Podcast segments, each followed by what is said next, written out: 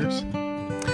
I'm saying we're not major players. Um, we are not a, a, a we're not a WTF or a, a, Conan O'Brien needs a friend or um, I don't know how did this get made.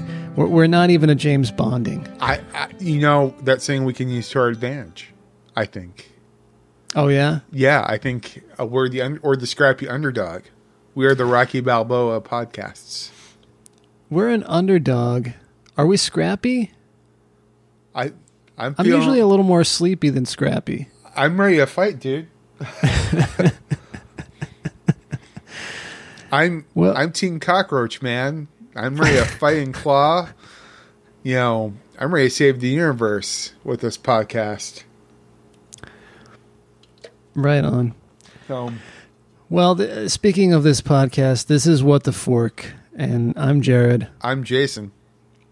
You can find uh, us social media wise on Twitter at What the Fork Pod and Instagram at What the Fork Pod. Um, email us at whattheforkpod at gmail.com. And uh, you can s- subscribe to us on all of your favorite um, podcast platforms. And please rate and review or, or whatever, recommend us to your friends, mm. etc. Or even better, recommend us to your enemies. Sure. Uh, make them friends. Um, yeah. You know, it, it, it, can be a bridge. You can, you can come together over this podcast. That's true. Um, it, it, may it will go something along the lines of did you check out that podcast i sent you the link to yeah, yeah i did man don't those guys just like go on and on and on we're the switzerland of podcasts uh, I, I, you know the how was the podcast two hours but they talked about this show for like 30 minutes that's that's the genius man just just strap in. just strap in.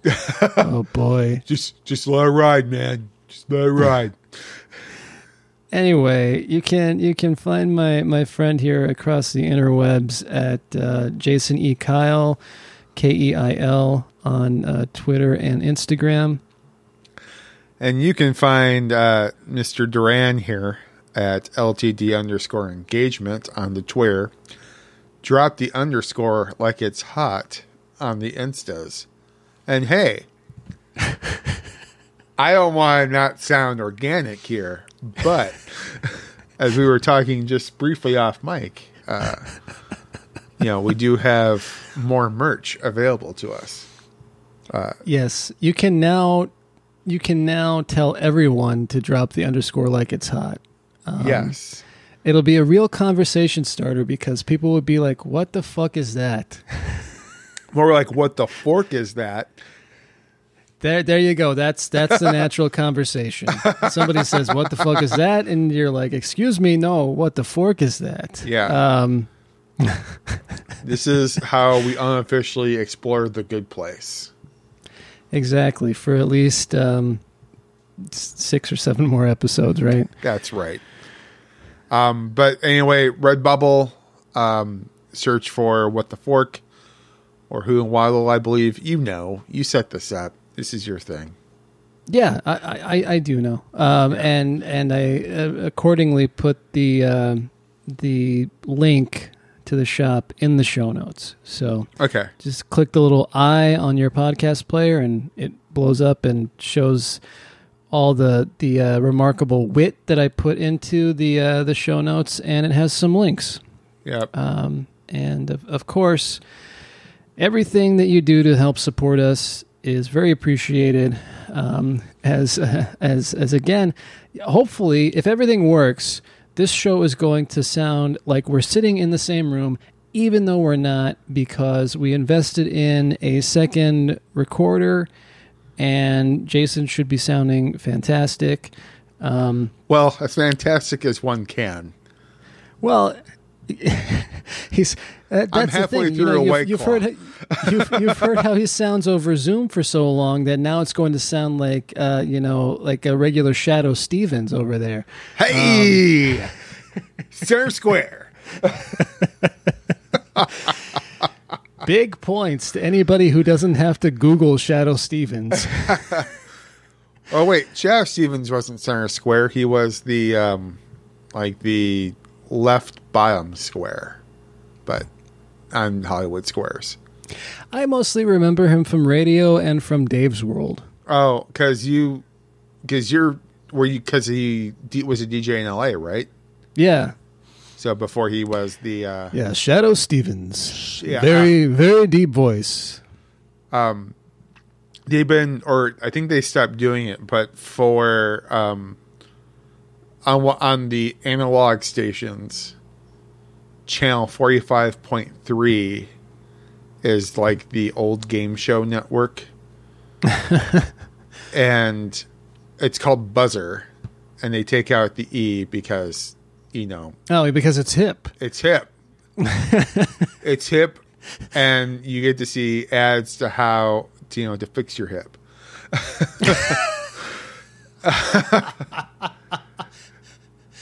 and along with other things. Anyway, for the longest time, they were playing. Um, they were sh- playing the match game Hollywood Squares hour. So for the first half, they would be um, it would be match game, and whoever won match game got to play the champion from yesterday on Hollywood Squares, and uh, the celebrities were like, um, of course, Charles Nelson Reilly, um, and um, oh, and just these um, I, seriously, they escaped me. I don't know where I was going with this, but like Pat Sajak, right when he started doing Wheel of Fortune, um, and it would rotate, so it wouldn't be center square would change literally every day. Um, Helen Reddy, Oh, R.I.P. rest in peace, um, uh, was one of them. Um, Bruce Baum, the comedian, uh, and he would just tell the most awful, like not funny jokes at all. like they're just not funny. Um, but um, they weren't even funny for 1984. um, I just just was crazy, like how um, how much of a time warp it is. Um, so, uh, but now they don't do that anymore. It's some show I never heard of, but from like the '80s with Monty Hall. Anyway, but that's neither here nor there. Um, how's your It's week? a little bit. It's a little bit there. I think. yeah. I I do want this to be uh, uh more of a of a, a distraction to people. Yeah. Um so so I you know I I- don't I don't uh I don't want to spend too much time talking about it, but I had I had definitely planned to completely disconnect and not um not be engaged in in social media at all and not to to read anything and not keep checking in on the articles. Um but i i, I couldn't help it I, Yeah. I i started looking at the map as soon as i started looking at the map it was over Yeah. Well, in a way, I, when I was watching the ep, uh, the episode this week, or actually last night to be specific, um, this particular episode, it just um, everything about who th- what this episode revolves around, um, just kind of reminds me of Trump. um, yeah like it was pretty um i don't want to say it was like overt but obviously it, it- brent is um brent is definitely modeled off of the typical white republican male who feels privileged and you know so it, it was hard not to like not think of like uh not think of Trump even though it was supposed to be a, like a 20 minute distraction. yeah, it unfortunately was not enough of a distraction. So we do. Uh, we do Aside need to, from the election, though, we do need to address the elephant in the room. Uh, that uh, last week at this time we were poking fun at Sir Sean Connery, oh yeah, um, and then um, I I don't agree that we were poking fun. It's bo- it's clear that we both have. I was speaking with reverence of Sean Connery. I was I- too. I was too. If Well- anything, Tahani's to blame. Right. I just thought it was it was just this crazy coincidence that that um that we're uh that we were we happened to take a chunk of time and it's you know what it's not the first time we've talked about Sean Connery on our show. No, and Um, it's not and the he- first he time. hasn't- It's not the first time we've talked about. before. Yeah, and it's not the first time we've talked about somebody and they died two days later. What when else did that happen? You, you would ask, but I, I know there was like someone who we've like killed off before. We didn't kill off Sean Connery. I didn't kill off Sean Connery. You did. I didn't know such thing. with your words and your feelings. Anyway. Rest in peace, Sean Connery, which is what I ended up calling the episode because I just thought it was too crazy a coincidence that um, that we that we had taken the time to talk about him and and and he he died as uh, like basically as I was editing, I got the notification that he died as I was editing the episode. I'm like, you got to be kidding me. Um, I was going to message you and be like, you better cut out the part about Sean Connery. Um. Yeah, but I didn't see any. T- we didn't. I don't think we said anything bad. The thing is No, that didn't. as much as I love Sean Connery, i- i- he made some questionable films.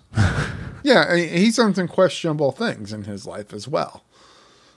I he, well, and of course, uh, he's he's also, um, you know, Yeah. questionably beaten people. So uh, that that's that's not funny. That's that's no, very it's not. sad. It's not. Um, but um, uh, the. I mean, if you want to know how great he was as James Bond, most of his Bond movies are streaming on Hulu right now. Oh, is that right? Yep. I have It's the Bond, Bond box set. so I mean, I I I have um, I, I- I did consider throwing on Doctor No the other day, but um, I just I had too much other stuff to do. Yeah. Um, but I mean, it's it's still. I mean, he, he's in my mind, he's still the most. Uh, he's he's synonymous with Bond. He's still the first person that comes to mind when I think of James Bond. Yep. Um, So, and you know he created he created some amazing iconic roles. He did some uh, did some amazing work. So I you know, Yeah, and uh, Last Crusade is streaming on Netflix. Um, I couldn't find The Untouchables anywhere. That's a good movie, so but yeah. Um, all right, all right, Night Killer. Jesus Christ. What else you got? Um, well, you know, I, I, I was as as you know, I've I've I've been listening to a lot of Jonathan Richman lately, Yeah, and I, I believe we've talked about Jonathan Richman on the podcast before. If if we haven't, I don't know why we haven't. at length. I'm pretty Um, sure. I mean, the man is behind you right now in poster Oh, that's true. There's a there's a Jonathan Richman show poster on the on the the uh, record case behind. yeah, me. I believe that's the show we both went to. I, yeah, I think so. At the Crescent, Yep, December fourth. December fourth. Yeah, Yeah, I mean, you didn't. back in the back in the good old world. Yeah. Uh, um, or the old world, uh, to use precise modern lover's order. Yeah. Um, Uh, yeah, you, and that's the concert you didn't say hi to me at. well, we didn't know each other. that's true. How was I supposed to say hi to you? Yeah, I know. I, I, I joke the about world this. just wasn't the the world wasn't ready for us to meet. I joke about this with anyone who I found out has been to the same show as me before I Uh became the the concert wallflower that I once was, or before COVID. so um yeah, I I mean he's he's he's he's an amazing live performer, but I, I it had been a while since I'd listened to any any of his albums, and uh, as we've discussed, I'm not going to spend a bunch of time it, with it, but I I'm I'm going through all of my CDs, right? right, because I need to make room, and I'm actually making progress. I I have of you know some th- like three thousand CDs, I have gotten rid of fifty. So I've made huge progress. can can can I can I just ask of of the fifty, which one are you gonna miss the most? I'm not going to miss any of them. Uh, they're they're ones where I either have I either have the record, so I don't need the CD, or or I just I I don't know why I even bought it in the first place. So, um, or it was it was from a time when I thought I liked that kind of music, and it turns out I don't. So, I'm name- not going to miss any of them. I can't even tell you what I got rid of because I don't remember. I don't believe you. But I don't. I don't remember. Really? What did Yeah. you and Oh did- well, okay. I can tell you. I can tell you that because there were there were some whole artists that I called and got got rid of. Um, apparently, the if you can hear a, a, a siren in the background, my apologies. It's it's uh, something happening. I don't know. World's on fire. What do you want? So um, anyway, uh, I, I all of my Titus Andronicus CDs I, I, I took out of there. oh, um, dude. He's he's somebody that I thought I liked for a while, and and it's just I listened to it all again, and uh, it just uh, it wasn't for me. It's just uh, you know I liked. I think what I liked initially was was um, how he kind of wore his influences on his sleeve lyrically Yeah. because it, was, it was clear that he he loved Bruce Springsteen. There's a Billy Bragg influence. There's the Clash, obviously. yeah. Um, They're good and- live. And yeah, well, and it's was Patrick Stickles, I think, is the Yeah. guy, and, and you know he's he's a good he's a good writer. He's a good lyricist. Uh, it's just.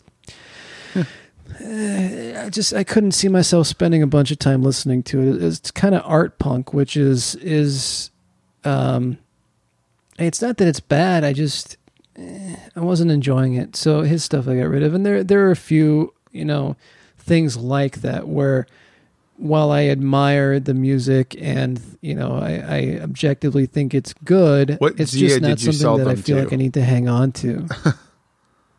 oh. What Zia did you sell them to? Because I'm gonna pick them up. I'll I'll tell you I'll tell you off mic. Um, What the Fork is sponsored And this also- week by Zia Records. didn't sell, just traded because I ended up I, I got more records. Buy, sell, trade Jared Duran's merchandise at Zia Records. Zia's got it. Anyway, um, so that's I mean, and that's why I don't feel bad about getting rid of them either, is because I'm just I'm not even making money off of them. I'm just trading them in to get more music. Um, so it's it's you know I'm sure some some uh, some kid somewhere with some pretentious uh, pretentious predilections is going to to be wandering through the the racks of CDs and and uh, be like, "Oh, where? I can't believe this is in here." Nestled Anyway. amongst right before, right after Spin Doctors and Shakira, Yeah, and right Um, before that, uh, this is what I call music comp uh, number thirty-two. yeah. th- th- It's it's good. You know, it's it's to be. You know, you know how. Um, I I'm- I think I've heard this on other podcasts too, but I recall it from from WTF. You know, like the porn trolls that Yeah. um that leave porn out for for you know for impressionable youth to find You know, like it's this phenomenon about how somehow at the right time you'll be like in the woods and find some dirty magazines or something. I swear there was like a whole there was a whole um, uh, thing about this on on a WTF, and then it was also on. Uh, not that you've listened to it, but it was on that uh, one of my favorite podcasts, Phoebe. Um, but yeah, like the phenomenon of of of just suddenly when it's at that time in your life when you need to discover porn, there it is. Um, anyhow, Tyson I- is right there for some a personal art punker. I'm saying, you know, and and whatever else I got rid of, I'm really having trouble remembering what I what else I got rid of. But um, I think I think you've said enough. Uh, I just want to know like one or two, just so yeah, well, there you go. I could either make fun of you or chastise you. I'm trying to. What? Damn. Uh, you know what? If you're really curious, I, I, I I'll, I'll figure it out and let you know. Um, but anyway, back to Jonathan Richman, which is the whole point of bringing this up. Yeah, So I was I was going through all of my Jonathan Richman albums and and uh, and I had just picked up I Jonathan on vinyl, and you know I was listening to a lot of it. I was listening to I Jonathan day after the election, um, and I it was you know for thirty minutes, thirty five minutes, um, I I was I was happy. I was like, you know, kid happy. There's just you can't put on a Jonathan record and not like, you know, be moving around a little and, you- and smiling. were you so happy you wanted to dance in the lesbian bar? Who doesn't? It's uh, you know, I know. in, in the in the first bar, they they were drinking sips, but in in this bar things are way way hip. um, and, and also in that first bar things were were laissez faire or were were uh, were stop and stare rather, but in in this bar things were laissez faire, um, and uh, you know. Uh, I don't know. I'm trying to think of all the lines from that, but yeah, um, I. You got now. You have a thousand, a few, maybe five people now googling. uh I was dancing in the lesbian bar. Yeah, uh, on their favorite music streaming device.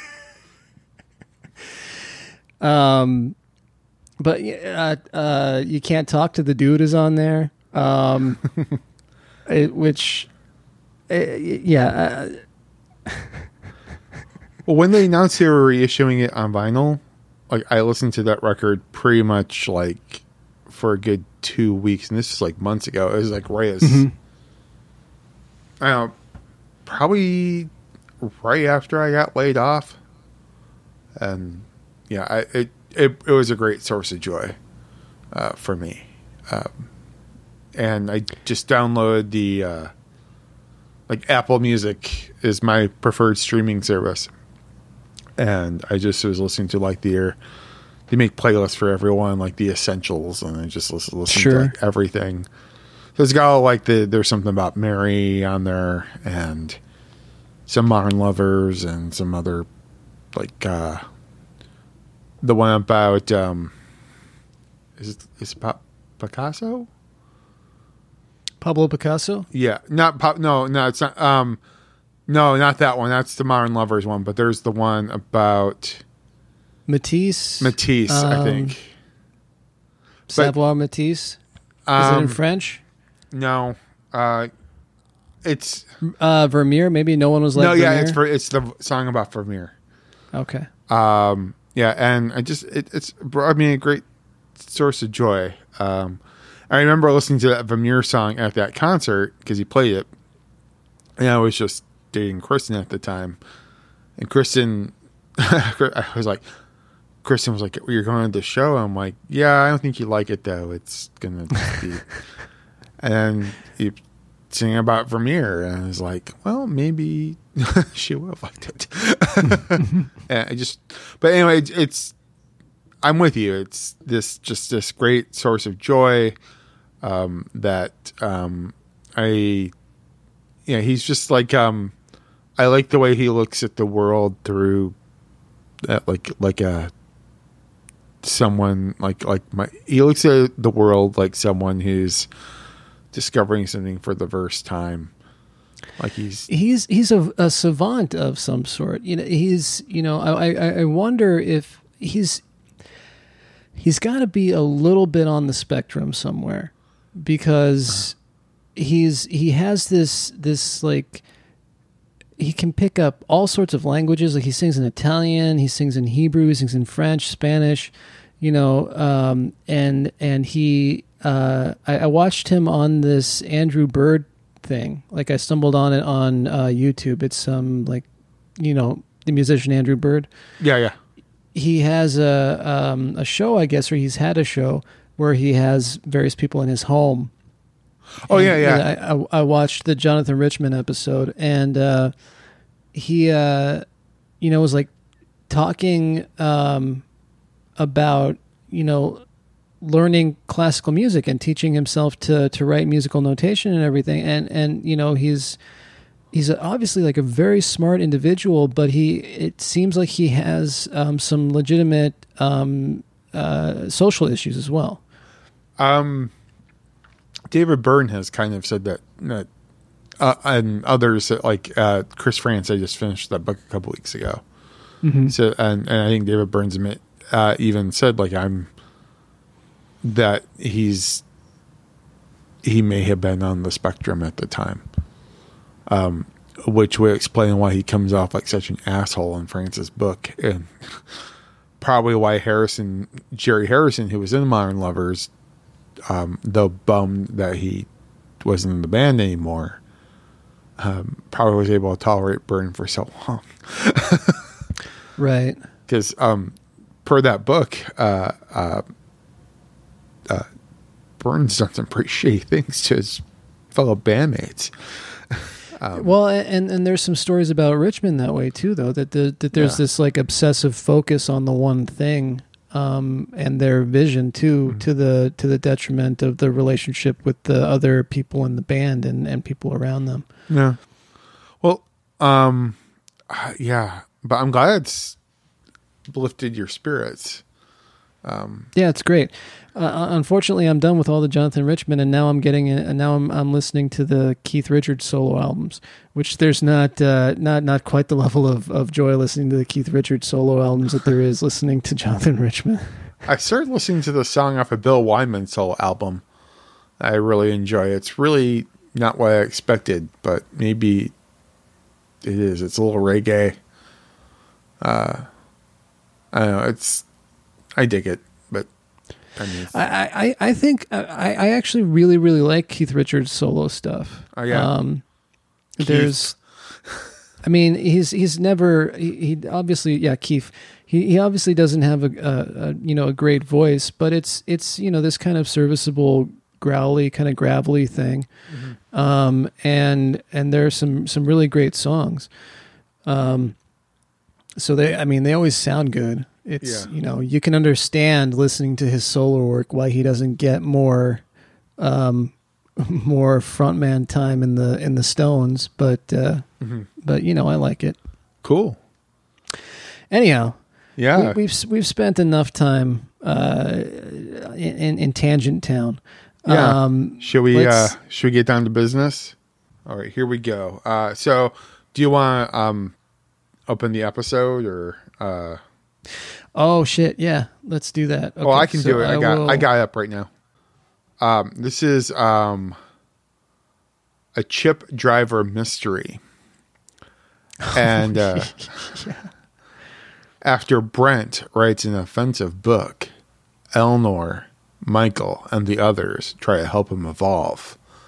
And one of the humans discovers Jason's true identity. Dun dun dun. Dun dun dun.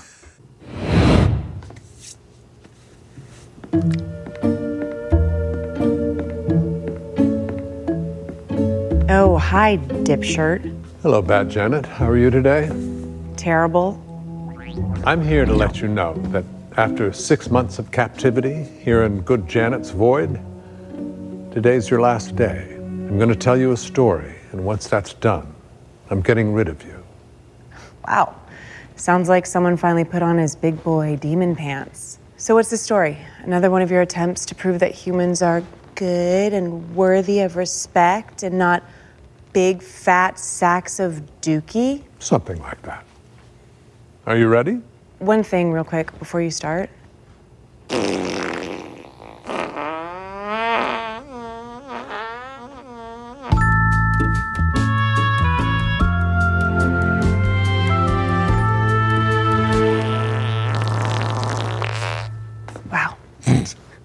She's gonna last. Is that yours? So, um, I was remembering like the first time I watched this episode that I, I thought the framing device that they used to, you know, reveal the plot was about as shaky as a fart. and uh, I mean that that that was epic. I mean that's that's like I, that's that's like shit stain epic. that's um, that thing that Beavis and Butthead could not come up with on their wildest, uh, on, on their on their best day. I mean that that leg shake at the end, um, that little backwards kick, that that really sells it. I mean there was there was clearly some physical effort in that. Yeah. Um. How much Chipotle do you think one would have to eat to even pull that off? I don't know, but that was that was something. yeah. Um. But I mean, it does, and but the framing device that they're about to use ends up really serving this episode pretty well. Uh, I think so. It's it's almost um, it's almost like uh, their version of the Princess Bride, kind of, and you know the uh, the I'm going to tell you a story kind of episode. It's it's it's usually how they set up a clip show, but it's not a clip show. No. And that's when we got into a really sticky situation. Ah, Yeah, it's it's how it's how the uh, you know on Wayne's World they would have gone diddle-diddle, diddle-diddle. exactly. um, and for our podcast listeners, I was doing hand motions and everything. So Let's do the Scooby Doo ending. do you? Do you? Do you? Anyway, yeah, that was that was something. Story looks boring. This book is a part of the story. You'll see. It all started about a week ago. We'd sent the four humans on a ski trip. And they all skied off a cliff and they broke all their bones and their pants fell down and you could see their butts. the end. Actually, it went better than we could have possibly hoped. Well, I admit it, I was wrong. That was super fun. Yeah, I mean, I couldn't actually go skiing because moving at an angle terrifies me. But that lodge had so many reading notes, just everywhere you look. Look! Plus, Jan, you guided us on that amazing meditation. Oh, do you guys want to share what your mantra is? Mine is Cate Blanchett saying, Rihanna. Congrats again on the gin rummy win. I thought I was going to take you down because I used to play all the time back in college. Oh, you went to Rutgers, right? No, I went to Princeton. Yeah, I know. Yeah. Okay. So so the the whole Princeton thing. Uh, the guy has no sense of humor. At least like doesn't pick up on it. But does he ever wear any shirt that doesn't have his company name on it? Well, I was even going to mention this like later in a few minutes, actually, because like later in the, it's when I realized about a few more minutes in, I'm like, I'm like, Norwalk is this like some North Face, you know, the stuff above North Face like outerwear, and I was no, that's no, it's the name of his, metal company. company. yeah, yeah. So Yeah. Uh, it's the the guy is the guy's just totally fucking awful. But I mean, he did take nor he did take that company from a ninety million dollar company to ninety four million. ninety four Christ. million. It's something to be proud of. Can you say you've done that? Mm-hmm, mm-hmm. I mean, I know you've launched a publishing company and everything, but can can you say you've done I, I that? I took that company from a zero dollar company to a four dollar company. You know, and worth every penny. and what would your mantra be uh. for meditation, sir? Oh, you know, I I'll have to think about that and, and come back to you on it. Did, did you did you have one ready? No, I it's something I literally thought of on the spot to ask you. Um, yeah, I, I don't know. I you know, motherfucker's a, a good one. You know, just over and over again, like motherfucker, motherfucker, motherfucker, motherfucker. Um, mine would just probably be don't be angry, don't be angry, don't be angry. um, or, but probably in a uh, in a British accent. Uh, like, Don't attempt it. Don't do it. I'm not. I'm not. For our British tempted. listeners, You're you're tempted. I can tell you're tempted. I, you can tell, but for our British listeners, am I going to offend them? We've already done it so many times. yeah I- um I, i'm just gonna just uh, it's just gonna be don't be angry that would probably be my mantra or um yeah it'd probably be it I'm messing with you. Oh, nice one. Hey, you were joking though, right? You, you know it's Prince. Yeah, you know. Okay, team, well done. They're all kind of killing it, but Brent has definitely made the most progress. Yeah, when Simone beat him at cards, he didn't flip the table and storm off. He just stormed off. That's big. Well, we still don't know if he's really changed or if he's just trying to get into super heaven. But his behavior's changing. Remember, that's the roadmap. First, we change the behavior, then we work on motivation. And now, the oh. moment you've all been waiting for. The humanity savior of the week goes to Jason. Oh, yes. Keep up the amazing work with Chidi. And the award for hottest savior of the week goes to Eleanor Shellstrop. Thank you, I accept. I never win hottest. I don't know what to tell you, man. Maybe do some squats, pop that booty a little bit. It was a real high point. The ski trip, I mean, not the completely rigged hotness contest. all in all, it was the So speaking of like reflecting our current times, that was one of the ones where I was like, ah, ha ha ha. if if only if only it were, you know, a simple joke. Um, but yeah, I don't know. I you know, it seems it seems like objectively, I, I, Michael is a is is a, a a silver fox, right? So it's like why why it it seems like it's kind of ageist that it keeps rotating between you know good I mean, Janet and giving out the and Jason and and Tahani and Eleanor. It's never Michael. How is that? Too It's soon, just, dude. Uh, that too it seems soon. it does seem a little rigged. i mean it's like Demand a if we did recount. highest co- podcast co-host of unofficial good place podcast I know it's always too soon. we have to rotate between me and me the whole time. I mean, it's it's rigged, Jared.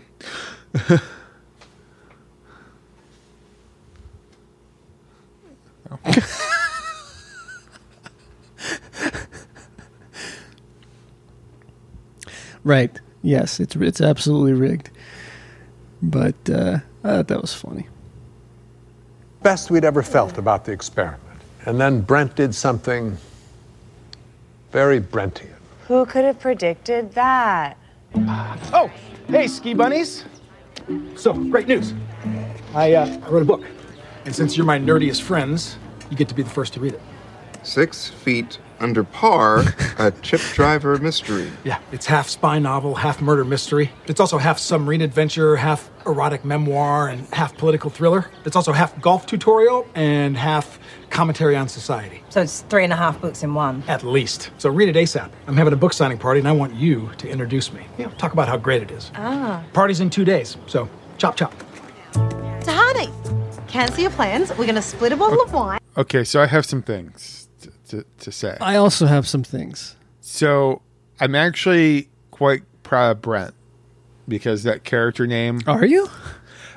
Oh, listen to me. Just, just it's it's very small and minute, and it's Chip Driver is actually quite the clever character name, given the that he's a golf loving detective. I mean, it.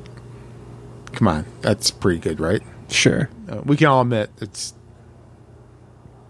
Chip Driver is a pretty good character name.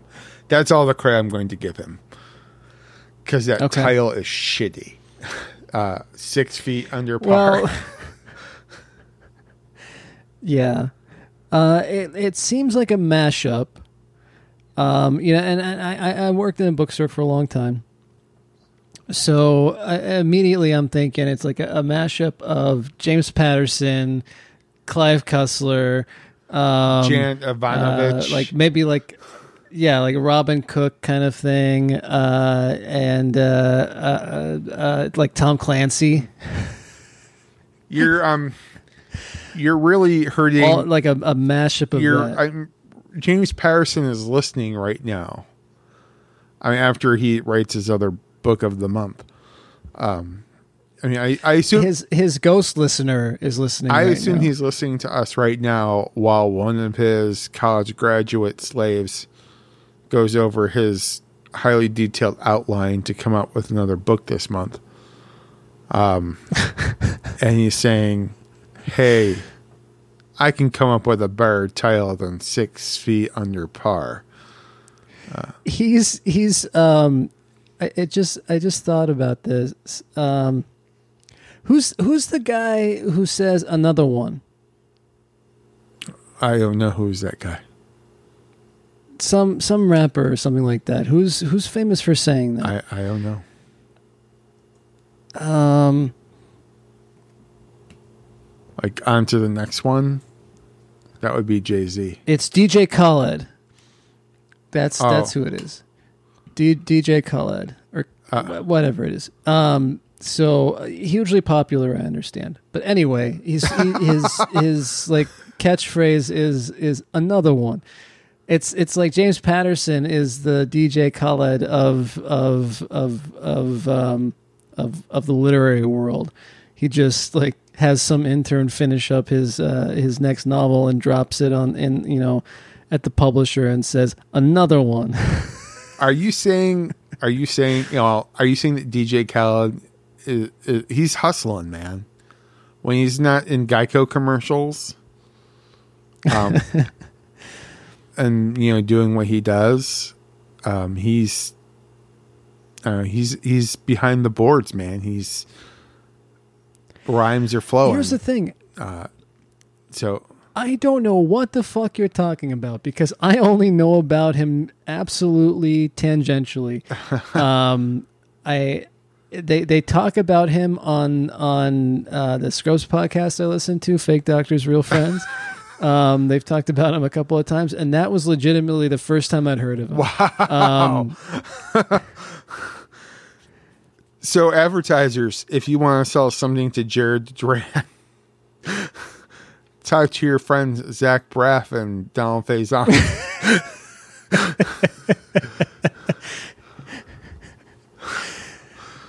So, yeah, uh, something uh, For- yeah, I don't know. It's it, if you're looking for your old soul demographic, Jerry Duran's your guy.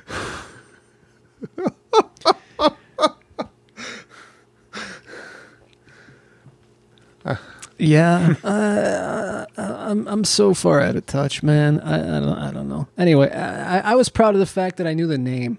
yeah, but um, but yeah, you're you're right. He is um, he is very much a uh, a, a definitely a Patterson type. Uh, that ta- that title is very much out of the James Patterson universe. The other thing I Yeah. thought of, and this is no offense to those uh, who self-publish their work, but um, it's guys like Brent that give um, give that a bad name. That looked way better than anybody's self-published thing. That's that's Um, true.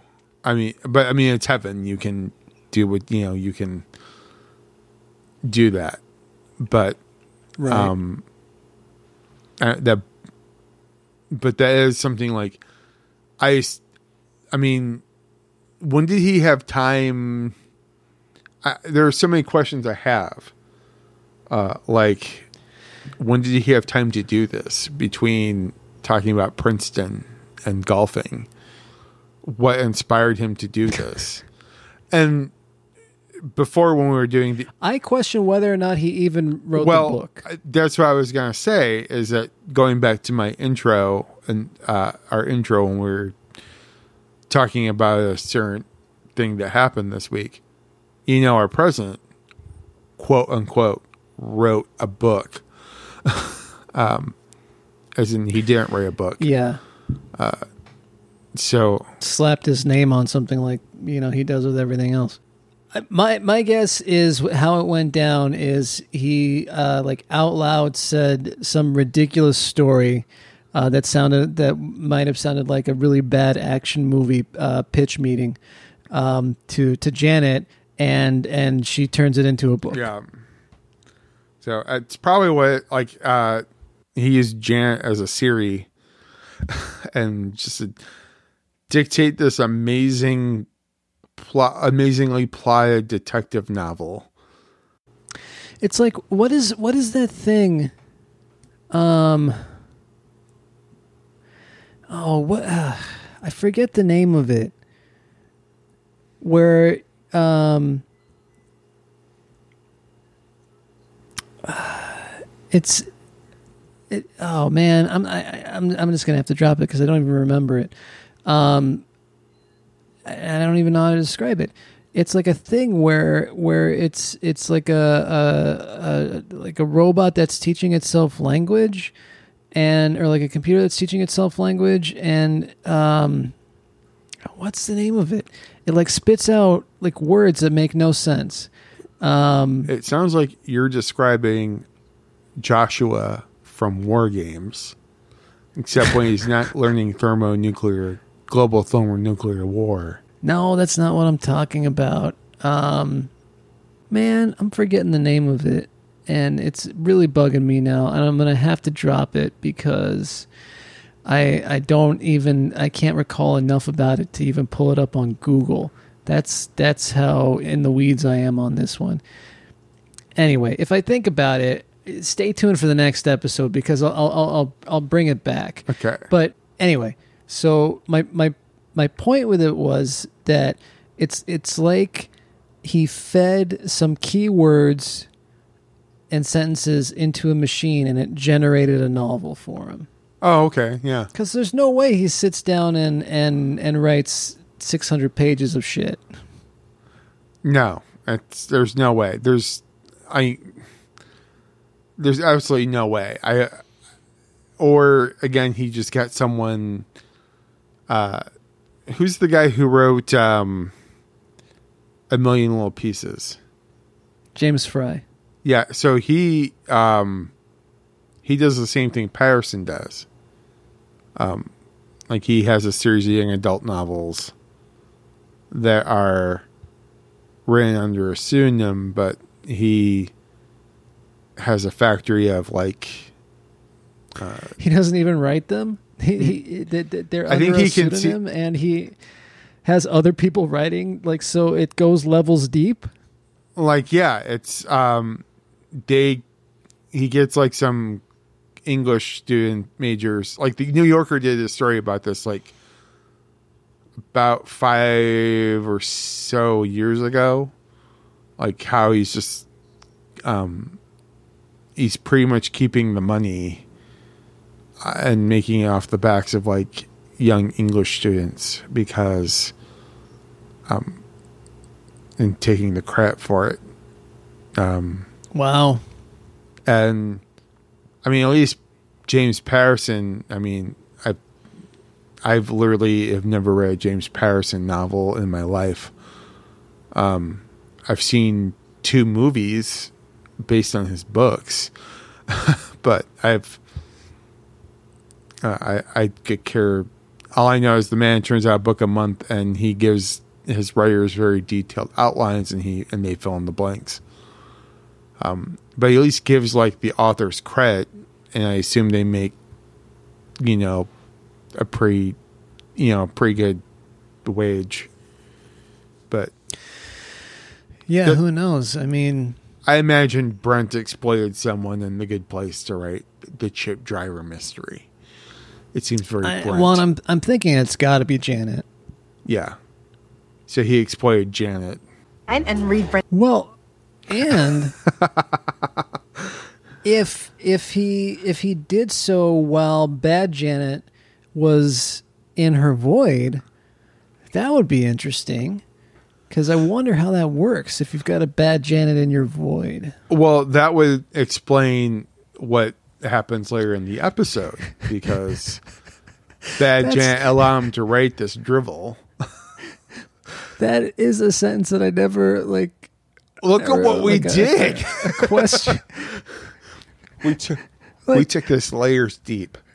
I Michael Schur, if you're listening, we're free. We're available for your next project. We got nothing to do.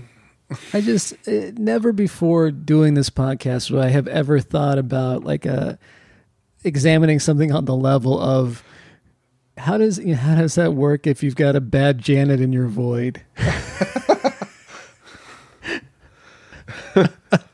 We're literally writing good place fan fiction right now. Is that the next phase of this podcast? Yeah. we'll we'll we'll do some uh we'll we'll, we'll do some Fifty Shades. We're gonna. It's gonna be Fifty Shades of Janet. Oh, oh, boy. It'll be clean because you know. But that's Well, but the kicker with that is that the main character is Disco Janet yes, obviously. because Obviously. she was a lot, but she was fun.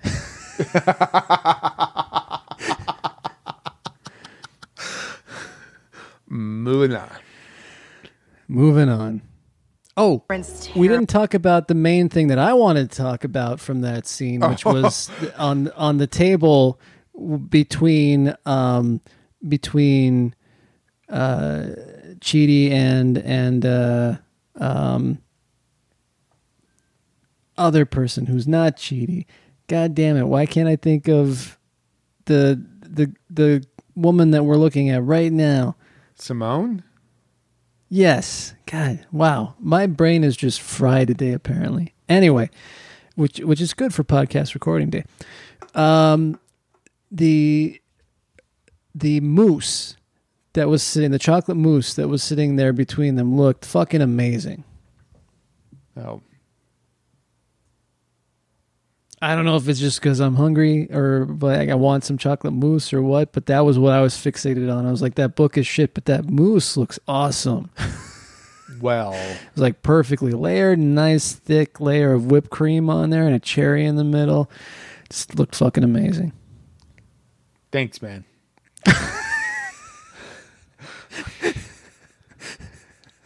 two week you realize that two weeks ago after we talked about nachos for 20 minutes i had to go to taco bell and get nachos and now all i want is chocolate mousse dude thanks You're welcome. a lot So, but I I had some I had some control. I I knew um that I was not going to be able to go out at that hour and get anything that that did that uh did anything but uh, just like kill my stomach. So I did not go out and get nachos. I instead got the fixins to make them at home that weekend, uh, and they were pretty good.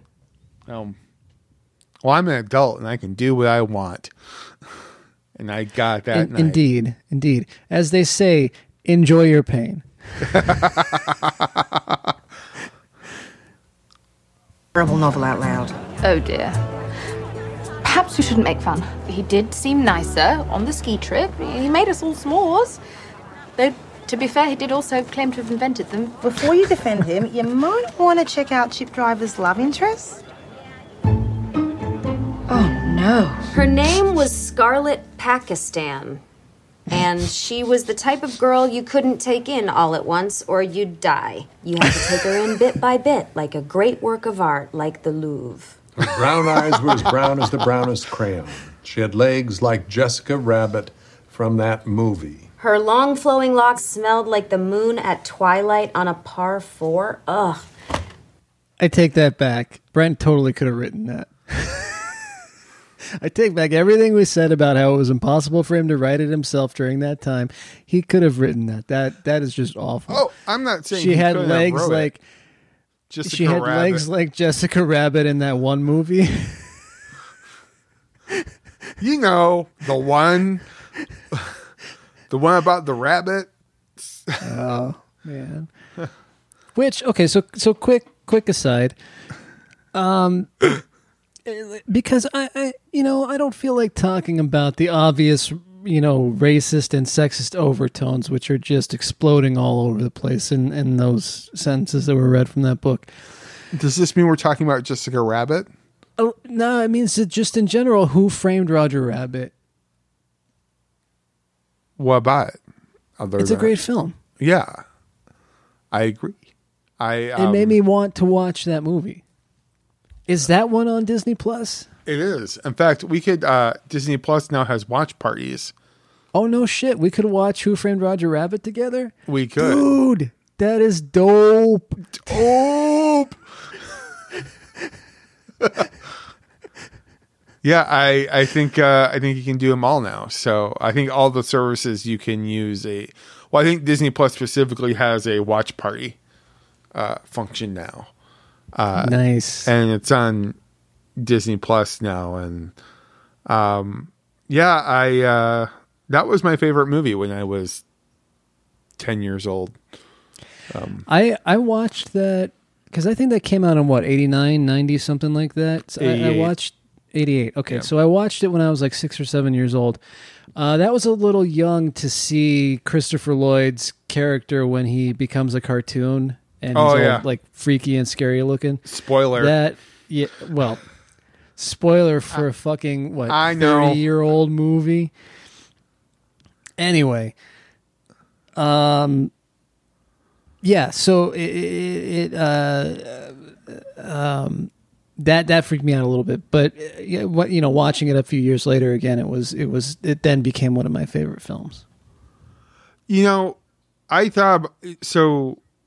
We were talking about Willy Wonka and the Chocolate Factory the other day. Not Charlie in the Chocolate Factory, mind you. Gene Wilder.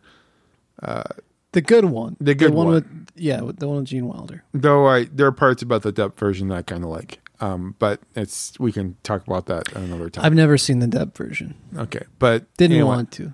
Well, we're um, so I, I made the joke to my kids uh, that um, they're eating blueberries like a pretty good clip, and I joked that you're going to turn into a blueberry. um, thinking about Violet, you're turning violet, Violet. yeah. Thinking about Violet Beauregarde, uh, e- chewing, you know, eating the bubble gum, uh, and uh, of course, you can't like not think about how, you know, Willy Wonka and that, that happens to Violet, and all of a sudden, my oldest, who's four, like his eyes perk up. Like, she turns into a blueberry and like oh yeah and there's this whole movie about a chocolate factory and i kind of explain a little bit about what happens and then i think about how cruelly like Roald Dahl like treats every kid it's a little bit of a horror film. exactly like um and i think These it's so- kids are dropping like flies. Yeah, and I, it's I- like over the weekend. Like I'm just kind of like he wants to see this movie where the girl turns into the blueberry, and I'm thinking, uh, like I- I'm thinking like I'm not sure I want to because She was a bad egg. Yeah. well, for one, there's the boat ride in Willy Wonka and Yeah. the Chocolate Factory. There's a scary ass boat ride. There's the scary ass boat ride, and Slugworth is Yep. is pretty creepy through most of it. Mm-hmm.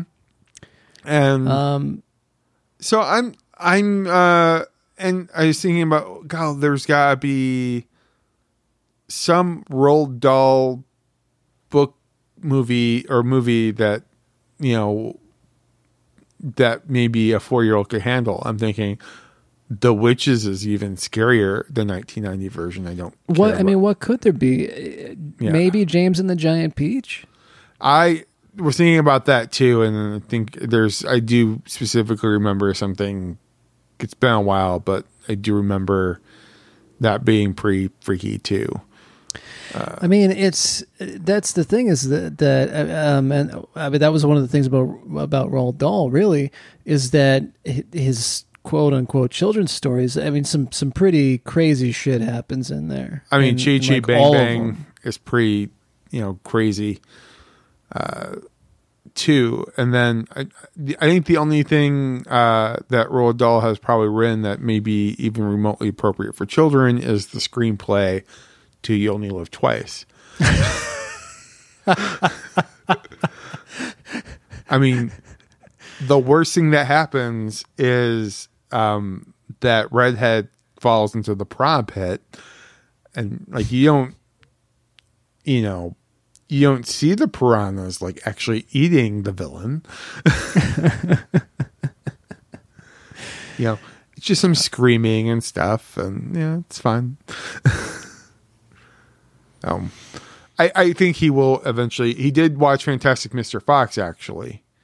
Uh, we were talking about that. Oh yeah, you ago. you did mention that. Yeah. Yeah, um, and he and he, he it didn't he didn't get it at first, but then once he got once he picked up on the wavelength, he was he thought it was great. Um, I think just because shit blows up at the end. um, and then he liked it so much he wanted to watch it the next day, which Huh. Who am I to not oblige him? uh, so there you go. That's a win for you. That, that was a win. Uh, that's on the win column. I, I may want, to watch Willy Wonka if I give him a heads up that there's going to be a scary boat ride. I just remember Yeah, I- like I- the worms. say- I just remember the worms over the woman's face. Oh That freaked me out. Yeah. I yeah I, I think he might be I think he might still be too young for it. He might be a couple years out. Yeah. You- I mean you can you can show him Star Wars before before you show him that. I've seen Star. He's seen Star Wars. He's seen Star Wars. He's seen Big Hero Six. No, that's his favorite movie right now. You know what? That's not a bad one. I I, I actually like Big Hero Six quite a bit. Mhm. And uh, he um, he's seen Wreck It Ralph. Uh, Has he seen Wally? He's seen Wally. Um, so he's seen pretty much every Pixar. Um, he's seen pretty much most of the modern Disney movies. I don't think he's seen like we haven't shown. It's funny we haven't shown Lion King yet because his dad dies, but I'm showing Yeah, him all these show other. Bambi. Uh, he'll never see Bambi. um, but I'm thinking, but that went out the door. Like the dead relative thing went out the door as soon as Big Hero Six starts because, like, Yeah, that's true. yeah. So I don't know. Anyway, that's uh that's our new segment. Is Jason being a good parent?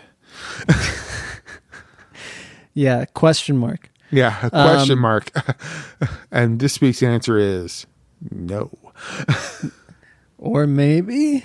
Who knows? Um but before we move on i wanted to bring up eleanor's outfit. Oh why? Because i mean rarely we don't we don't talk about people's clothes on this show unless we're talking about michael and his socks or his bow ties or something like that because they're fun. I, I would like to point out that I'm the one who talks about his bow ties and the socks. Well, yeah, because I, I'm I am not a fashion person whatsoever. I wear a t-shirt and jeans all the time, Mhm. um, and uh, but there's it struck me. It's like this this olive drab like jumpsuit that Eleanor is wearing. It's like dictator chic. Yeah. I just I just thought that was kind of that was kind of funny. It's it's uh it, it's a, a vibe that I have not you know because usually Eleanor very much has like the punky Brewster attire. It's definitely something uh, that one would wear before uh, jumping in the plane, a jet engine in Top Gun, which would come into play in yeah, minute. That that's that's true because we talk about uh, we're about to get into that I'm actually. sorry about this. I've been through worse. Once at Elon Musk's birthday party, I was seated between Silvio Berlusconi and Elon Musk. This is bad. Brent and Simone is our trickiest relationship. She tends to make snap judgments about people, and he's a guy who repeatedly confirms the accuracy of her snap judgments. We need her to believe that Brent is better than his worst actions, like saying that Tahani has an accent like the Queen of England, but without any of the old gross face parts. we felt like we could contain the fallout from Brent's book, but as is often the case with these things, the negative effects started to ripple out. Oh, like when someone throws up on a bus and then someone smells it and they throw up? Sure, yeah. What's wrong, homie? Well, Brent wrote this book, and clearly he put some of us in it. There's a cowardly character named Four Eyed Igby who wears glasses and sweater vests and never does anything spontaneous or cool. I am educating you in ethics. What could be cooler than that? If you want to try something spontaneous, Obviously. I'm your guy. Almost everything I did on Earth, I did without thinking or worrying about what would happen. That's how I got my nickname, the Defendant.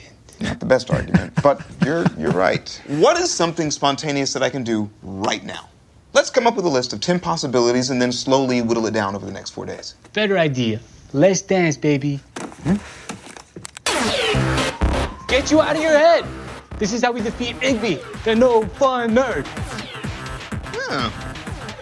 Good old Igby move. There you go. I've never heard this before. Who is it?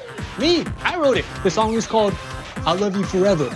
Parentheses, make that booty bounce in the back. Oh, fun fact, the police sirens in the background are real. I was being chased as I recorded it. Okay, okay. Oh no. Oh my gaga.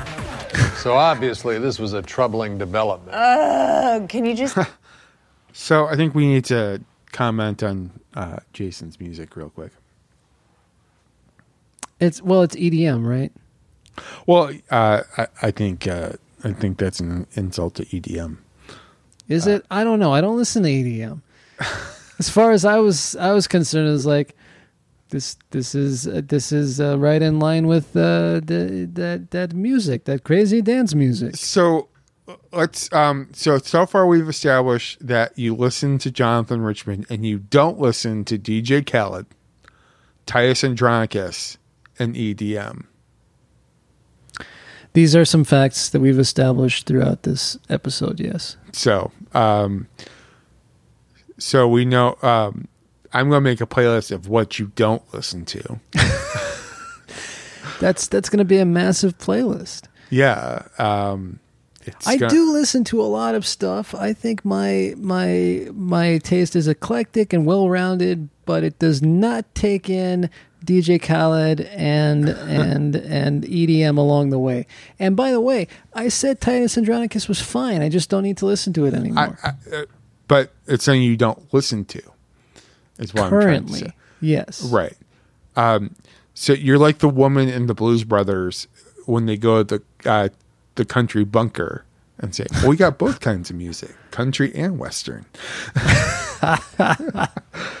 I am not like that. I have a very eclectic taste. So I, I know, um, but uh, I think what's worse uh, than Jason's music is uh, not only Chidi's dancing, um, but also the fact that Chidi likes. I thought Chidi had some sweet moves.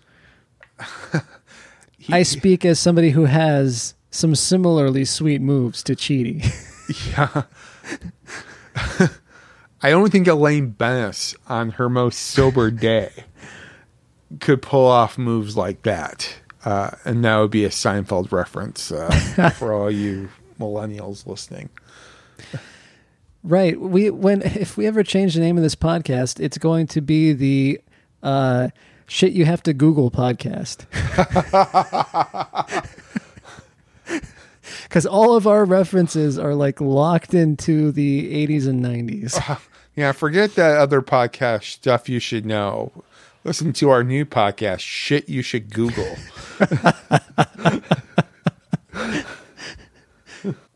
Anyhow, That's all I have. that's all you had. All right. Skip to the end. No, I need to tell you the whole story. Why? Every story about humans ends the same way. Just tell me how they screwed up and put me out of my misery. You're judging them too quickly. Trust me. I spent a lot more time with people than you have. And I know literally everything that every one of them has ever done. Do you know what's happening right now on Earth? Wars, murders. Women in $400 yoga pants are refusing to vaccinate their children. Vindictive nerds at Apple are changing the charger cable shape again. Where does this hope come from, man? Did that hit This home for you? Insane hope that Yeah. people are worth the trouble. To quote a terrible song by a terrible musician that people love so much they constantly put it in terrible movie trailers, humans are b- b- b- bad to the bone. Well, I think that they're good, good, good, good sometimes, and you should give them the b- b- b- benefit of the d- d- d- doubt. Now, where was I? So, So, uh, is it safe to say, assume that you also don't listen to George Thorogood? George Th- Th- Th- Thorogood. George Th- Th- Th- Thorogood. yes, yeah, I, I, I don't listen to George Thorogood, but I of course I know that song. Yeah, because of all the terrible movie. Bad to trailers the I watch. bone. Yeah. Um, but uh, I think I think that's literally the only George Thorogood song that I know. Isn't it the only George Thorogood song?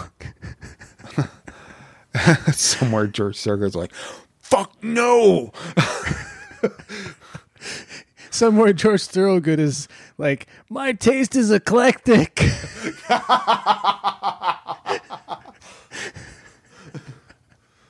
Self burn. He's probably his manager is probably drafting the uh, drafting the email to send to the White House to see if he can play at the next inauguration. Him and Ted Nugent are on the same bill, I'm sure. I'm sure. I mean, no, no, no, no. We're we're gonna have somewhere. You know, I mean, I hope that's gonna I'm- be the thing is that is I that wanna be- Biden's gonna fucking win, and uh, I'm, I'm just sending these vibes out into, into the void here. Biden's gonna win, and the uh, inaugural music is gonna kick ass. I'm sure Springsteen will play, Mhm. um, and uh, it's gonna be fucking great. Well, I think um, if anything, maybe I'm wrong about George Thorogood. It's it's wrong of me to assume um, because he has that one horrible song that's played in bad trailers that he's a Trump supporter. Maybe he's maybe he's a good dude. That's true. Perhaps perhaps that is the case, and we're not even going to bother looking it up because Nope, we should I'm not leave it ambiguous. Yep. And the lesson here is to not make assumptions. Yep, Do, because that's what a bad do. Janet would do, and we're we're not bad Janet. No, we're, we're not bad Janets here. We we may be disco Janets, but we're not bad Janets. True that. we're a lot, but we're fun. oh boy.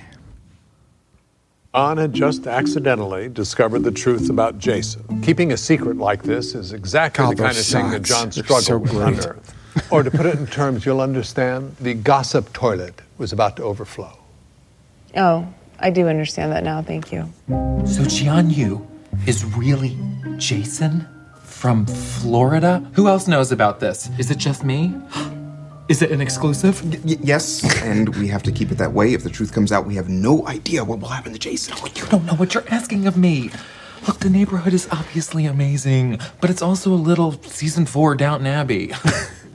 Beautifully designed, but a real snooze fest. Jason being a mistake is easily the most exciting thing that's happened since we got here. What if, in exchange for your discretion, Jason teaches you that magic Mike body roll thing? Ah. I mean, you've always said you wanted to learn that. Fine. But I want to learn the whole dance. We'd hoped Simone would forget all about Brent's book, but unfortunately, Chip Driver pulled up to the murder site in his. Would that be enough of a bribe for you to have somebody teach you the uh, the whole Magic Mike dance? I don't. I've never seen that movie, dude. I haven't seen it either. That- I keep thinking that I might have to because I'm I'm I'm trying to to now go back and watch all of Steven Soderbergh's films. Wow, good luck. I mean, that's a lot. You're gonna. It plus is a lot. It's gonna- slow going. Um. Yeah, and like, there's all the like, Mosaic would be quite the challenge. I think the app is still up, but uh, Oh, is it? yeah, but they don't maintain it anymore.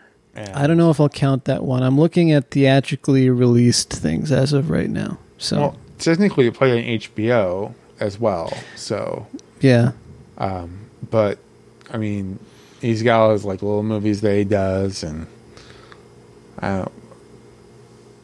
Let me. I'm, I'm, uh, yeah, I don't know how long it's going to take me. Mhm. You know, it might. Um, we well, we have a chance of knowing the the results of the presidential election before uh, I will have finished the Steven Soderbergh uh, uh, entire filmography. Oh. Still too soon? Okay. yeah, too soon, dude. Play. His 1968 Cadillac. Keep it close, he growled to the valet, Luis. Of course, senor, said Luis, who secretly admired Chip more than even his own father. Chip gazed at the sexy outline of the murder victim on the floor. What a waste of curves, he growled. He checked his Rolex watch, which was real. It was almost golf o'clock, so the case would have to wait. Good thing he'd already solved it. The killer was Luis, the valet. He solves the murder on page 10. What is the rest of this book about? How's it going, ladies? Ah, you know, just delving into the great works of literature. Yeah, so listen, um, maybe Brent made some insensitive choices, but could you possibly see your way to forgiving him? I suppose. No. No? Sorry, but no, I can't. This book is objectifying, misogynistic, and racist. Why are we still dealing with this shirt in the good place? When people like him are ignorant jerks, why are people like us asked to forgive him? Also, and this is less important, why is he in a fighter jet for his author photo? Well, I can answer the last one. It's because he loves Top Gun. As for the other questions, I will get back to you after I consult a number of immortal beings who are very wise. Okay, so couple of things. Who doesn't love Top Gun? I mean, come on. It's Top Gun. that Um, does not mean that I would ever pose in a fighter jet. I, I know a few people who don't like it. I mean, I can't say that. There are people who don't like Top Gun. Yeah, there there are people out there who don't like Top Gun. I mean, they're not friends of mine, but I mean, there really is no plot to that movie. It's Oh no. It's real. It's literally just, um, uh, it's literally Tom Cruise in a fire jet. Um, And romance and selling Kelly McGillis. um, barely, and Goose dies. I mean, the thing is that that to enjoy that film, you just got to have one thing: a need for speed. I don't know. Uh, your is writing checks that your body can't cash, dude.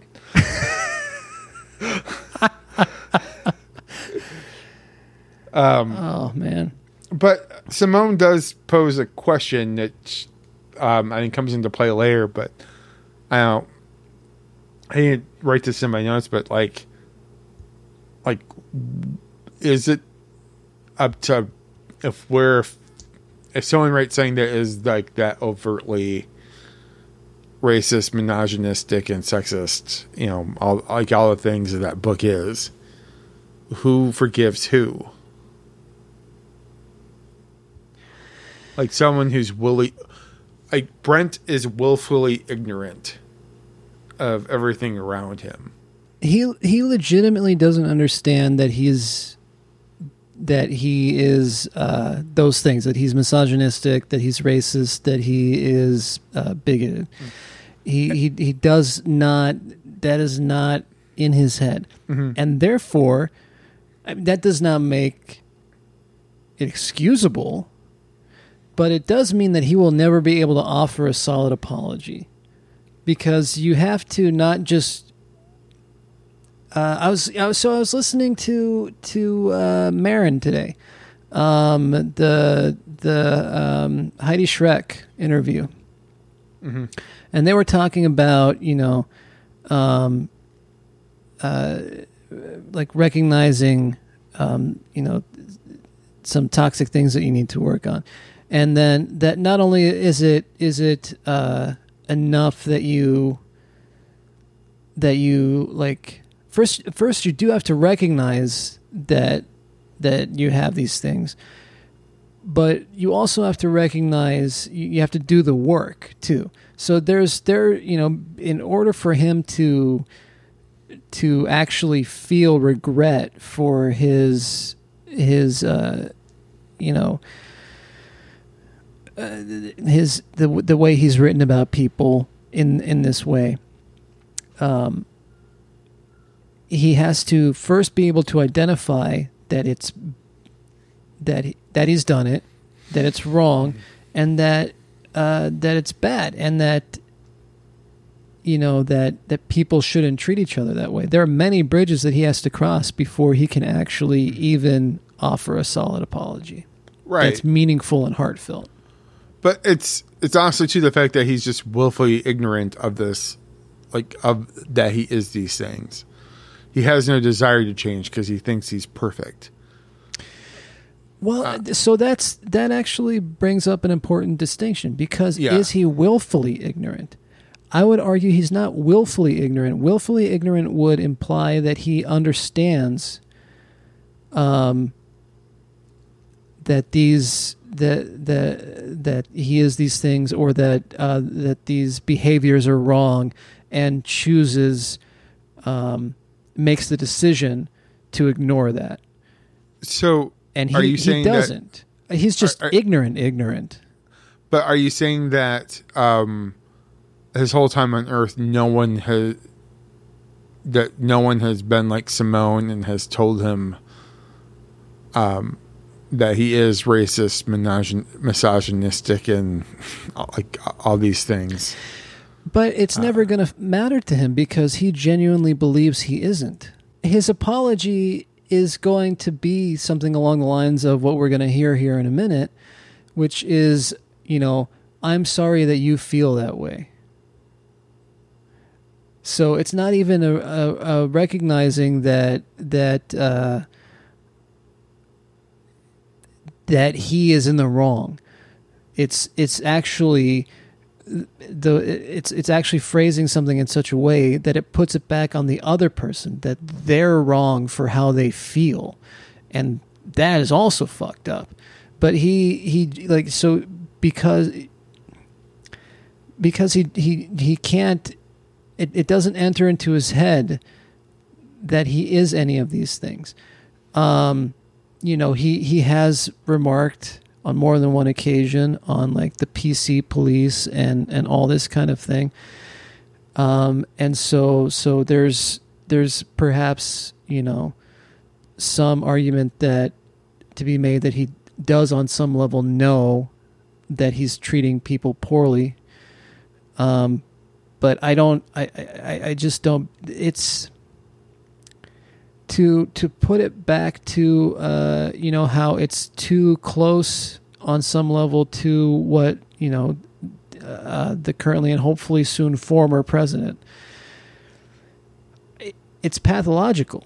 He doesn't like he legitimately doesn't think that anything he does is wrong.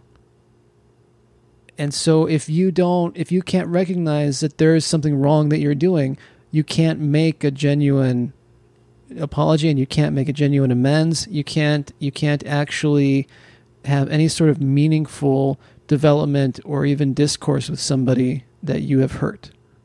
But because, uh, so does that mean that we're? Is it up to us to say, um, "Hey, we're uh, we're sorry that you treat us, the majority of Americans, so badly," or No. um, No, it's not. It's it's the onus is still on them. It, it it's yeah. but you're never going to get anything out of it. You're, you're never, you know, you're you're never going to get any sort of satisfaction. You're never going to get any um,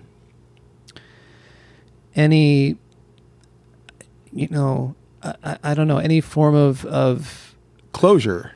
Yeah. Um, and yeah, it's not gonna like. I think Simone realizes that she's not gonna. I I agree with Simone. She's not. Sh- no one, especially now. You don't have to hook up with this. It's why. Like, why would you do that?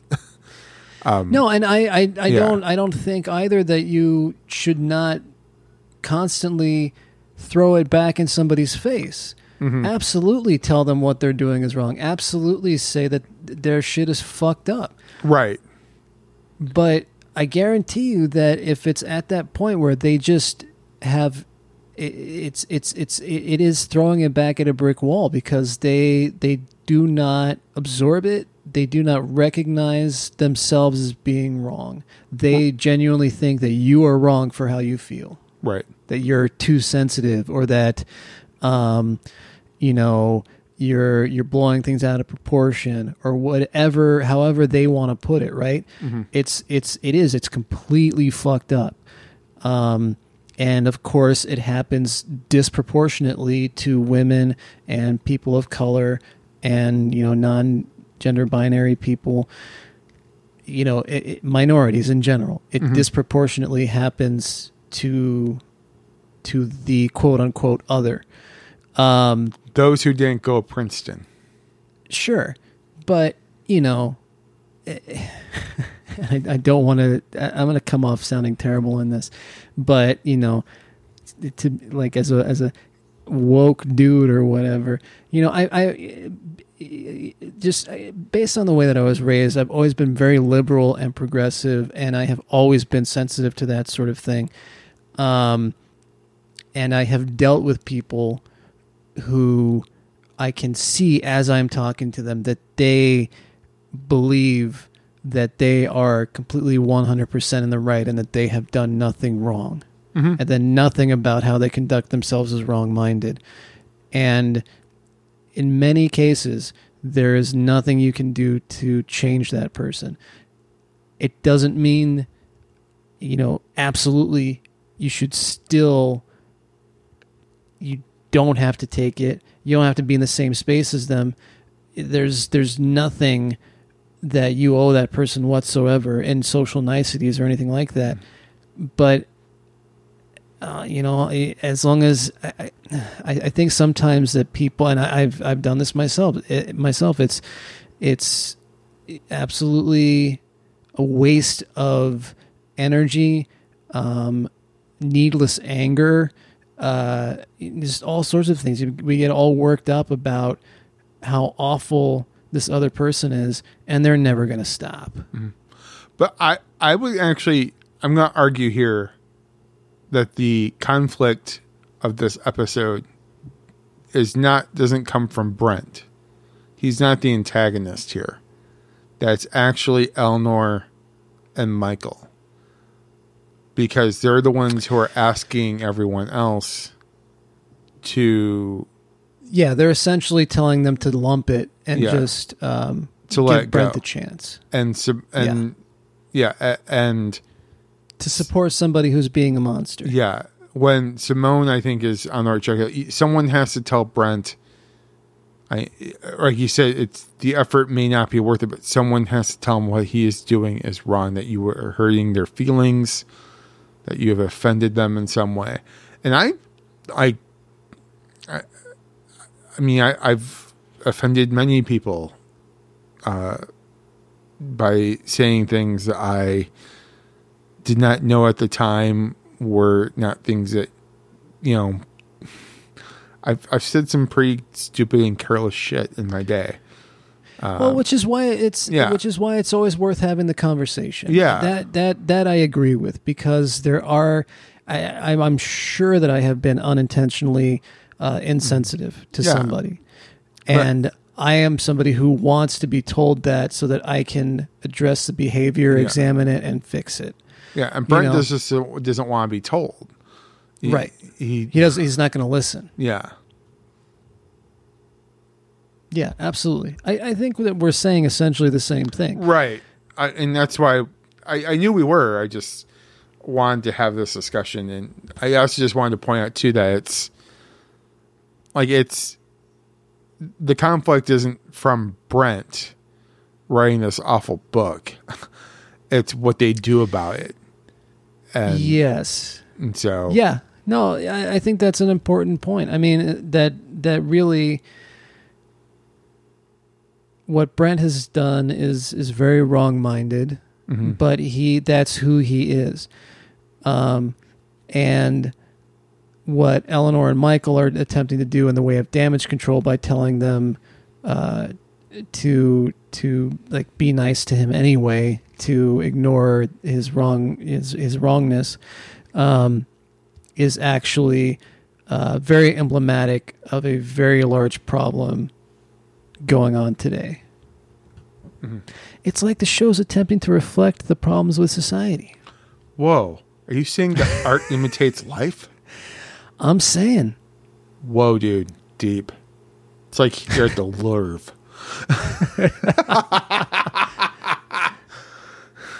Wow. Didn't take you for a linksman. I appreciate golf. I like Michael's Hogan outfit. once said the most important shot in golf is the next one. That's a lovely idea. If you make a mistake, you always have a chance to redeem yourself. Yeah, well, as John Daly once said to David Lee Roth at the 2002 Chili's Pro Am in Orlando, suck on this drive, butt munch.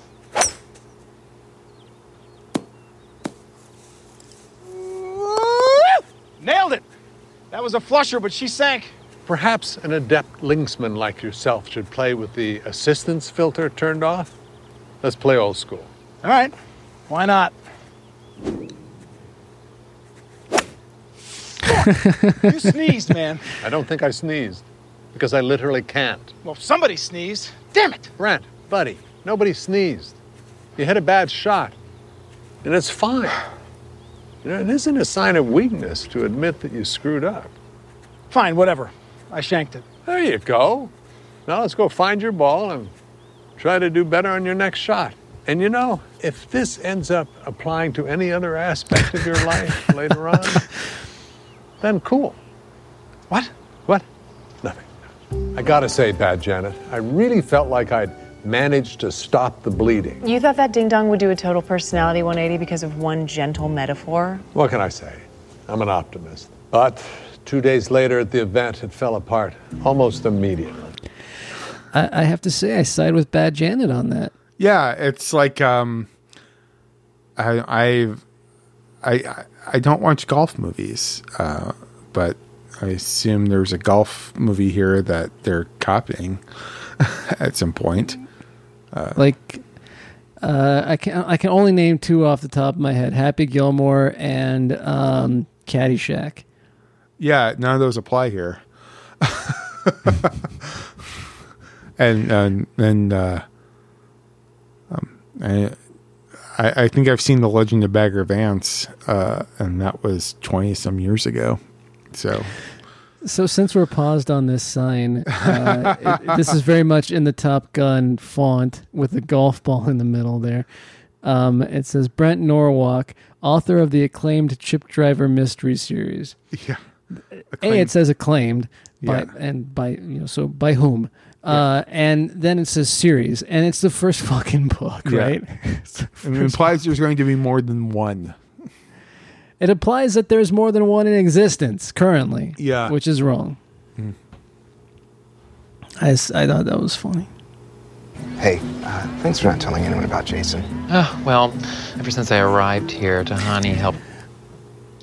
Just real quick, since we, we just began touching on it briefly, do you like golf? Oh no, not at all. Okay. Yeah, I, I have absolutely zero interest in it. I'm I'm like Michael. I realize that I that- I appreciate it. I know the rules. I mean, it's I think Michael's outfit is great. I would maybe wear the outfit. I, I like Um, Happy Gilmore a lot, um, and Caddyshack. Um, oh, Tin Cup. I like Tin Cup. I don't think I saw that one either. A, a Bull Durham fan. It's the Bull Durham of golf. But I like baseball. Um, no, but there's enough about um, there's enough going on in the movie where golf is not the primary. Uh, uh, I see. Yeah. It's more about the and I, I know who's in it. It's it's it's it's Kevin Costner and uh, Rene Russo and uh, Don Johnson, right? Yep, and Cheech Marin. Cheech. Cheech. Oh, so so is that how is that how um, uh, uh, Don Johnson and, and Cheech Marin got together and uh, then went on to make the great Nash Bridges, or uh, was that? Uh, I'm not. Was that- I, I'm not sure as? I, I, I totally missed out on the Nash Bridges era. Um, I I have to admit, I watched Nash Bridges.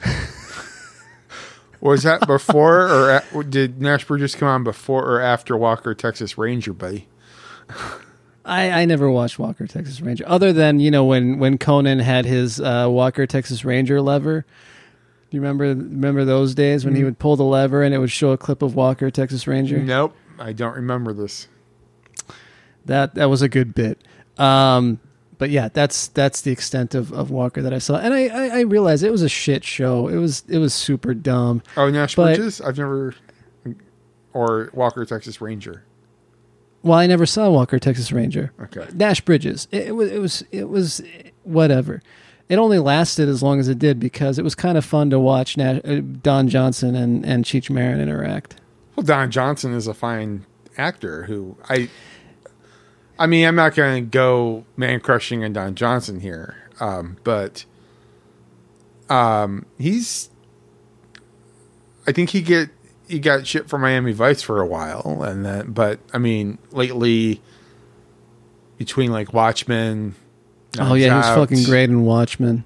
Um, like Watchmen, Knives Out. Uh, Yeah. there's been a few things he's done lately that, um, have really, you know, raise some eyebrows, turn some heads, uh, and yeah, I just, um, and he's and he's, I, I'm never disappointed when I see Don Johnson, but I'm never I'm like, well, Don Johnson's in this movie. I, I think he made some very very poor career choices, but but lately he's it's uh, he's made some solid ones. He's had a little bit of a of a renaissance, if you will. What poor choices Don Johnson made? He just, I mean, he was like, it was, it was, if if he wasn't in a in a you know run of the mill bad thriller, it was Tom Selleck. You know, it's it's they were they were some some guys who made some uh, not not great films. Okay, well, I'm okay. I'm I'm. You know what I'm doing now, right? You're you're you're looking at Don Johnson's IMDb. I'm about to, yeah. I figured. Uh, t- t- t- okay, Watchmen. Uh, t- uh, um, a couple of TV shows never heard of. Uh, Dusk Till Dawn, the series. Oh yeah, What? yeah, um, he's in uh, uh, Django Unchained.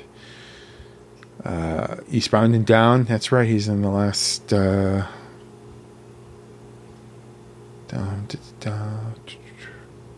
Yeah, he was. Um, he was working with uh, Rodriguez for a while. Uh, yeah. Oh, yeah. Here's a couple of uh, I'm thinking looking and looking late the 80s '80s, early 90s. '90s things are Yeah. questionable. Yeah. Mhm. Okay. You win. But he and he did have a music career. That's right. He was he was in the in the league with uh, Bruce Willis and uh, um oh who else Hasselhoff And um, A. Murphy. A. A. Murphy, too. Murphy, uh, Patrick Swayze. Um, but I think the thing that we're forgetting here um, is that he was the voice of Falcon in GI Joe the movie. I did not know that. So how can I forget something I didn't know? So, but I know, and I know I, I it slipped my mind because it's been a while since I've watched GI Joe the movie. and just for just so we're clear here, this is a movie that they were going to release in 1987. had Transformers the movie not tanked miserably at the box office. And that's since become a beloved cult classic. hmm So, um, this is the cartoon where like, like, Cobra man turns into a snake. Uh, you know, Burgess Meredith shows up. Um, it's pretty bizarre, um, but it's it's a dope flick. anyway, I mean, hey, it was it was the it was from the era of of uh, you know cartoons made from uh, uh, made as as advertising vehicles for toys that could then go on to films that had uh, you know. Uh, Orson Welles and Leonard Nimoy and uh, and and Robert Stack, um, and of course Judd Nelson. Um, you know, so yeah, back when the and that was just Transformers the movie. and that is when you know a stacked celebrity voice cast meant something. That's right.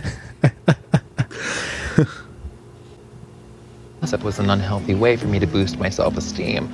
But on the other hand, this Jason tea needs to be spilled. Just try to remember what Immanuel Kant said. It is your duty to keep your friends' secrets. But my favorite philosopher, Bethenny Frankel, would say that I have a duty to mention it all. And if you can't handle the truth, then you can't handle me. Hey, once again, I beg you, please listen to Immanuel Kant and not Bethenny Frankel.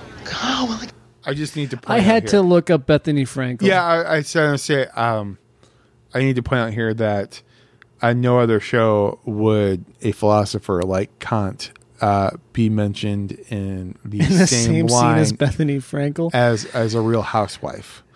Yeah, I have, of course. Uh, and uh, you can put this in the same corner as me not really knowing who DJ Khaled is. Um, is is that I had to look up Bethenny Frankel to learn that she was a real housewife and uh, and all that business because I, I had no idea. She's her own fuck industry, from what I'm Bethany to understand. I I don't know. I'm I'm I'm, I'm then unfamiliar with her industry. Okay, she's she's like the Kardashian of Real Housewives. She's I think she has books, she has TV shows, she's I'm not sure if she has an app. Um, so, but that's that's why I know. And Does she also take like her closest friends to a vacation on an island or something? I have no idea. I'm sure she could. I'm sure she's Oh, yeah. got the money. Gotta gossip about something. What about a few blind items that I picked up around the neighborhood? You want to know who wears the same dumb shorts every day? No, I don't. It's dumb shorts, Kathy. Dumb shorts, Kathy. Simone, uh, I have been thinking about those very good questions that you asked me, and I'm sorry for the delay. The ancient scrolls I had to consult were very hard to roll back up. Um, anyway, I thought about what you should say to Brent when he asks for your opinion of his novel. Me too. I have a great idea. I'm going to tell him it sucks very hard. Well, listen, you're absolutely right that Brent needs to evolve, but there may be a more subtle way to make that happen. Hey, there they are. Charlie's Angels. So, did you finish the uh, book? What'd you think? Well, very interesting word choices. I've definitely never seen the word pants tent used so many times. Yeah, I kind of just felt like in that moment that that's what the Surgeon General would say. What else? Let's hear some more compliments. Compliments for when you introduced me. Just writing a book is an amazing accomplishment. You bet your butt it is. The story's incredible, too. I mean, Chip solves the mystery on page 10. Greatest detective ever. So hop on up there and just speak from the heart about how it's your favorite book ever. Actually, I have to say, um, the Scarlet Pakistan character is clearly based on Tahani, and it's not exactly flattering. Not flattering? I said she's got huge ones. Ultimate complo. Yeah, say there. Oh, Brent, remember boy. our conversation about making mistakes and how the most important shot is the next one? Hang on a second. You guys agree with her? Unreal. I didn't ask to get yelled at by the PC police. You know, I was going to give you 10% off the cover price, but now you're going to have to pay the full 65 bucks like everybody else. There's no money here. Book event is canceled because of these mean women. Perhaps I can convince Okay, him to handle this so- the British way. Smile bravely. Mean Women, that's clearly a reference. Right. Yeah. Yeah. Uh, absolutely. Yeah. Um, Uh, can we talk about the it's use of an the word- episode full of them. Yeah, yeah. I mean that is probably the the real moment where you realize that Brent is clearly a stand-in for. Um, Right. Oh yeah. so, Absolutely. um, and uh, I, since we were talking about uh, Bethenny Frankel um, earlier, it made me think that. Um, oh, why can't I think of his name right now? Uh, gossip guy. Help me out here, Jim. John? What's that? John? Yeah, that John is clearly a stand-in for Andy Cohen. Uh, oh. Is that right? Yeah. I don't know who Andy Cohen is. Oh, jeez. okay, so um, so Jared, pretty much everything on Bravo. I stopped watching Bravo a long time ago. Well, that so- probably because Andy Cohen took over. now, Andy Cohen is the guy who came up with Real Housewives. He, I mean, he is like that. He is much like, um, like Jeff. He he built an empire. You know, you know, taking shots at, you know, celebrities. You know, he um, g- gossiping, things like that. Uh, he's and he has a talk show on Bravo called "Watch What Happens," and he he loves to you know spill the tea on that show. Um, on the clips I've seen, Is that is that a saying? spill the tea. Yeah. Yeah, yeah, Jared. It's it's it's a saying. I would I would like to take the moment take a moment to um, just remind our audience at this point that I am actually younger than Jason um, by a few years. Uh, I am I am not actually uh, an old Jewish man in my sixties. Um, You- You're you're clearly the guy who creates the new who who tries to create something new like Complo. what? Complo is something new. That what? Short for compliment. Oh, yeah, yeah. You, you're is you're- that also a thing? That, no, that's not a thing. That's Oh, something okay. that Brent made up Mm. uh, for the purposes of trying to sound hip. I have never made anything up for the purposes of trying to sound hip. I fully embrace my unhipness. Um, but uh, um, Andy Cohen's best friend is Anderson Cooper. Uh, I know who Anderson Cooper is. yeah, uh, I would hope so, man. so let's review. Um, you don't listen to Titus Andronicus anymore. anymore. Um, and definitely a lot less than you used to. You don't listen to DJ Khaled. Uh, you don't um, listen to Bethenny Frankel, um, which isn't a bad thing. Uh, and um, you don't know who Andy Cohen is. And you don't spill the tea, both literally and figuratively. Um, I'm much more of a coffee guy. Yes. So you would be spilling the coffee, not the tea. Uh, but um, yeah, you're um, wow. I you've give you have if Did I break you? What's that? I am broke, dude. I, I I am I am here beside myself. I'm thinking to myself. I thought You're like, how can this person who knows so much about pop culture have no idea of what the fuck is going on in pop culture in the last like 20 years? I, I thought I was um, pretty behind on pop culture and what the kids were up to. And um, you, sir, um, have given me hope um, that I'm doing just fine. Yeah. that I'm doing better than most, um, or maybe, or maybe you're telling me no that I should be spending my time doing other things than trying to keep yeah, up. you know, I like to look at it as um, I have more space in my brain for uh, for important things. I, I I don't know that it's true, but I like to think of it that way. Yeah. So I clearly have some work to do with priorities and how I spend my time. Thanks a lot. Uh, t- Uh-huh. Yeah. Uh, Anyhow, let's and- get to potentially the. I don't even know what we were talking about anymore, but let's get back into the show and hear what I think may be the best line of the entire episode. And allow a steady drizzle to slowly wash away your sadness over 50 years. F that. Simone is not the problem. Brent is. Okay, so so uh, we'll get back to Eleanor being, you know, finally being right here in a sec. But because we cut it off, I just want to remind everybody that the line is, uh, you know, the British way is smile bravely, bury your feelings, and allow steady drizzle to slowly wash away your sadness over 50 years. Yeah. I don't think the British have the corner on that.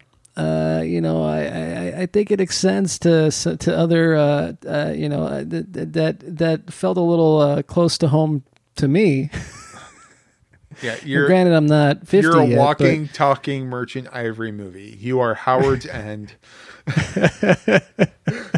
you are the remains of the fucking day, dude.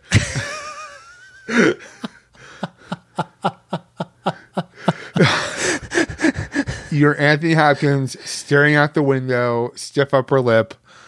oh boy,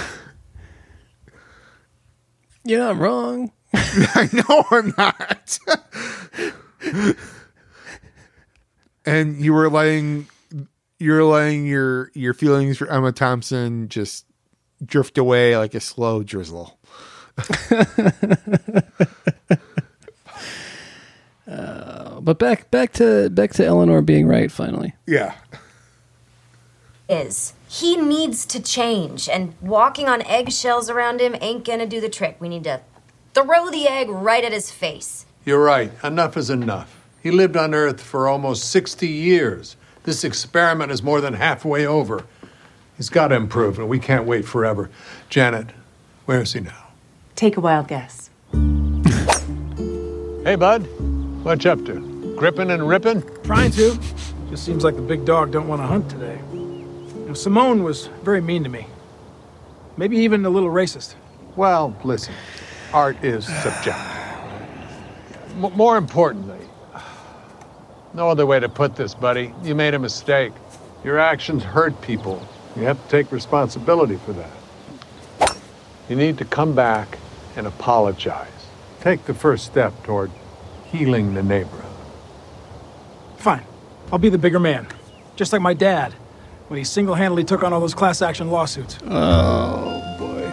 I just wish I could get. Do you know the logo of? He's finally not wearing a, a, a polo shirt that reflects his company that he brought to ninety four million dollars. Um, do you know what that logo is? Because I'm not sure that's Princeton. Uh, I I don't know. Whole, um, I'll Google. You can keep playing. Okay, yeah. Through to the guy. I, I wonder if he'd respond to some social contract theory. Why are you trying to help him? He doesn't even know you exist. He doesn't see other people. I mean, uh, he did call me a four-eyed coward who probably dry humps books, but why not be a bigger person and rise above it? I'll tell you why, because doing that sends a message that it's okay to be treated this way. And it's not okay to treat anyone that way. Not Tahani, not me, not even you, Igby. Everyone, gather around, please. Brent has something that he'd like to say. Okay. Regarding my critically acclaimed novel, I am very sorry if you were offended. Okay? Not an apology? Yes, it was. Okay, fine. I'm sorry if what I wrote, which was perfectly okay, somehow made you feel like it wasn't okay. But you know what? That's on you. Brent, Wrong direction, bud. No, sorry, man. Either apologize for real or stop wasting our time. Okay, you know what? I'm actually not sorry at all. How about that? Is that what you want to hear? Very obviously not. You know what? Why don't we take a break? Let's all get a snack. Not until they give me the complos I rightly deserve. You want a complo? I'll give you a complo. I didn't think it was possible to write a book as awful as yours. I literally didn't think human beings were capable of such racist, sexist poppycock. Also, Chip Driver is either a private eye, or the quarterback for the Chicago Bears, or the world's strongest president. He cannot be all three.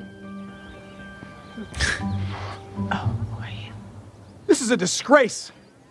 I accomplished something. I wrote a novel, and now my integrity is being attacked. I've been called racist, sexist. I don't have a racist or sexist bone in my body. I am Brent Norwalk, and I'm a good person. I'm in the good place. You ever heard of it? And I'm here because I deserve to be here. I'm here because I earned it by being the best. Oh, you're ridiculous. Yeah, and you're a condescending bench. Oh, uh, don't talk to her that way, please. Hey, I have an idea. Let me summon a few philosophical works we can use. Ugh, enough with the frickin' books, Igby. Yeah, that's right. You probably don't know this, but that character's based on you. No, I, I knew it, man. Oh, look out! Ah! I'm being attacked again. I'm sorry, that was unintentional. Fuck you. Yes. Ah. So I'm thinking bagel bites for the snack.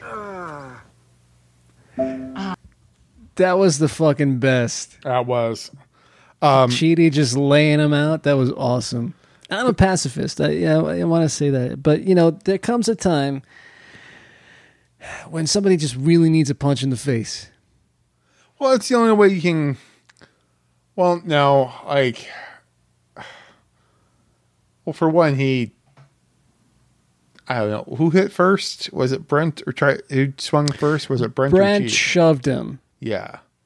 So, like, how would someone? Well, I mean, you could argue that the book made the first strike. That's true. Uh, Books always causing trouble. yeah, I mean, you're uh, Starting shit, dropping knowledge. if he put his book on Kindle, none of this would have happened. uh, Oh, we didn't even remark on the fact that he's charging fucking $65 for his book. That is utterly ridiculous. Ugh. yeah, I, It's I, the kind of book that you're going to end up finding in the bargain section in six months for five bucks. Yeah, I'll be the um. Yeah, they'll be the one in the used uh the used bookstore at the library. Literally a month after it comes out. Why we buy so Right. many? I don't know. we thought it'd be a big hit. This chip driver mystery. um, I would, however, um, though I he, he definitely can't be all three. I I wouldn't mind a mystery novel about a detective quarterback. Um, Who's also the strongest president? no, no, it's it's. I, I feel like he could get away with two. Uh, I feel like he could so, either be. so you're saying it's the trifecta that kills it. yeah, he, he he definitely can't be all. He definitely can't be president, quarterback in of the that Chicago moment- Bears. It sounds like uh, what was the what was the character in the film written and directed and starred in by uh, Michael Scott in The Office, right? Yeah, That guy. That guy could be all three. um, or uh, who's um, the FBI agent in um, Parks and Rec? Burt Macklin. Burt Macklin. Yeah, I would, and I would read the hell of a Burt Macklin novel. Speaking of fanfic, that's what that's what we do. We write the Burt Macklin novel. that's how we get on the radar, man. So That, that's there we go. That's our ticket. That's Our our ticket, ticket. to to stardom. Ah, middle aged American male fragility. You know why they're called baby boomers, right? Because the tiniest little pinprick to their ego, and boom, they become babies. I mean, that was it.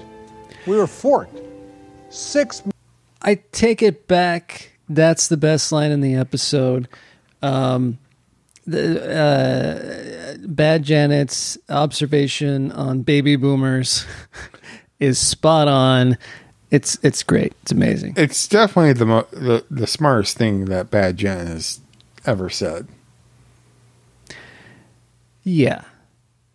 The yeah, second well, I mean, smartest but her being that- observation uh, about Brent was also correct. Yeah. He- they were not going to teach him a lesson that way. I mean, he the was never third, going to learn. that being the first thing, her observation on Brent being the second thing, and that fart at the beginning being the third thing.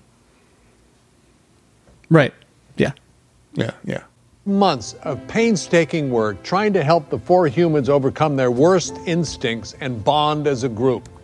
And in a poof, it was gone. I told you, man.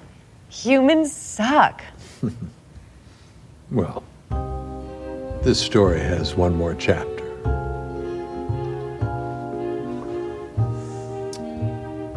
So, today was bad.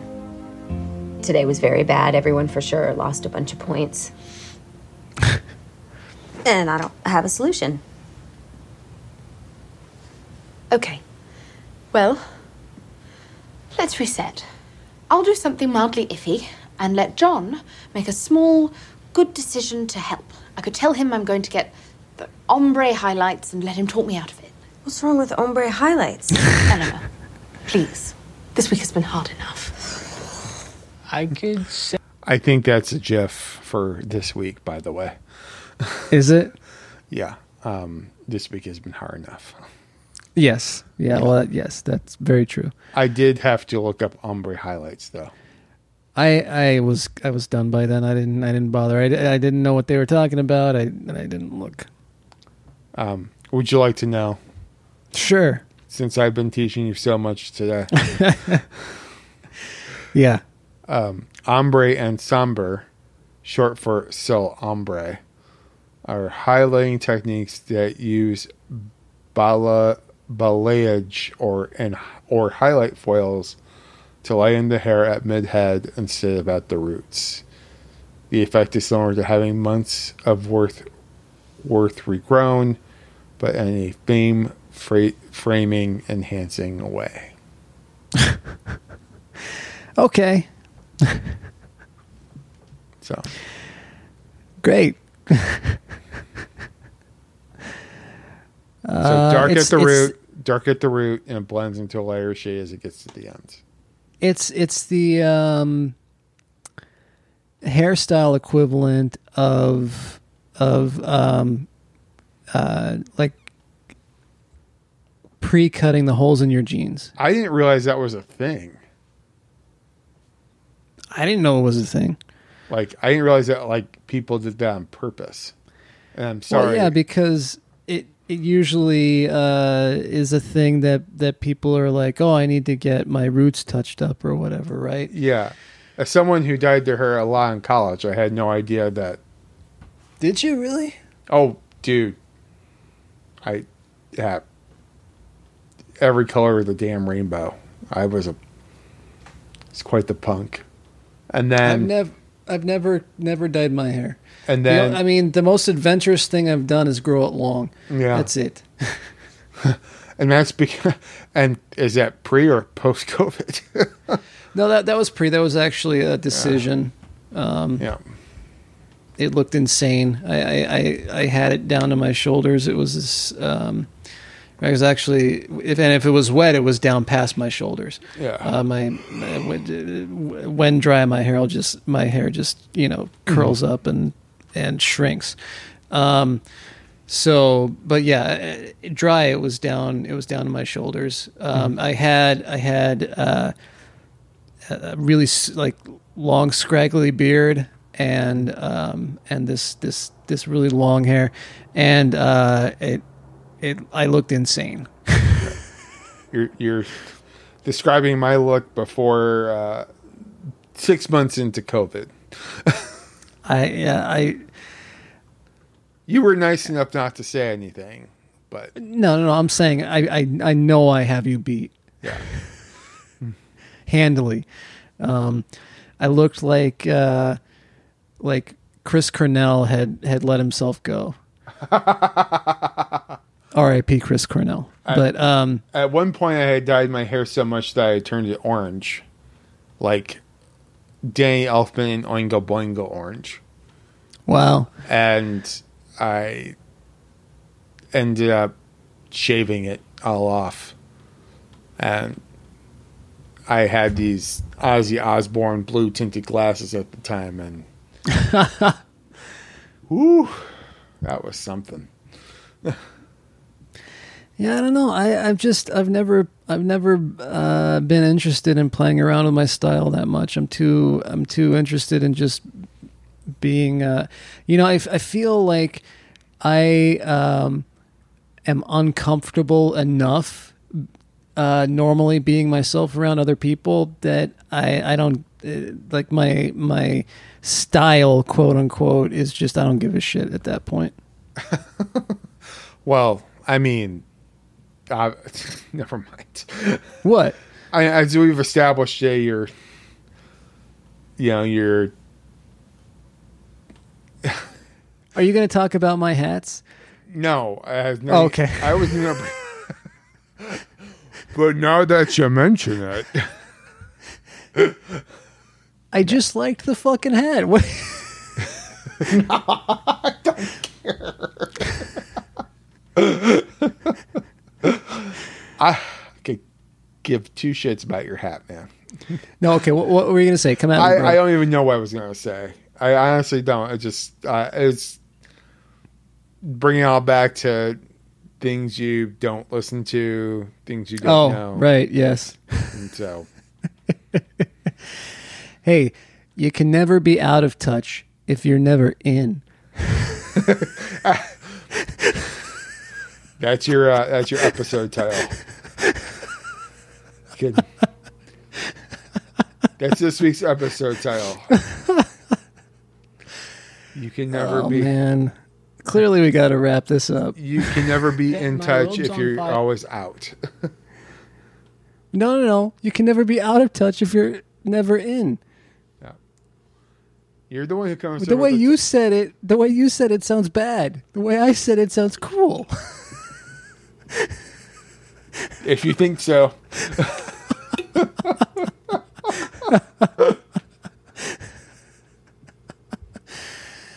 oh boy. Yeah, wrapping this up. Fire and try and get Brent to put it out. I know you're only suggesting that because you've repeatedly said you would look dope in flaming monk robes, but that's actually not a bad idea. Force him to help someone without actually thinking about it. Then maybe I'll ask Chidi to lead a class on empathy. Yes. Okay, let's write these down. We've got plenty of time left. We can get back on track. That was an hour ago, right before I came here to see you for the last time. For months, you and I have been debating are people good or bad? But as I watched those three people pick themselves up, dust themselves off, I realized we've been asking the wrong question. What matters isn't if people are good or bad. What matters is if they're trying to be better today than they were yesterday. You asked me where my hope comes from. That's your answer. What are you doing? Sending you home. I'm not marbleizing you, Janet. I'm letting you go. I tried to win you over to our side. It hasn't worked. So keeping you as a prisoner just seems cruel. Letting you go home is how I've decided to be a little better today than I was yesterday. Here's your phone. And a uh, parting gift. Oh, sweet. Is that Brent's book? No, uh, I didn't have any cash on me, so I, I couldn't get you a copy.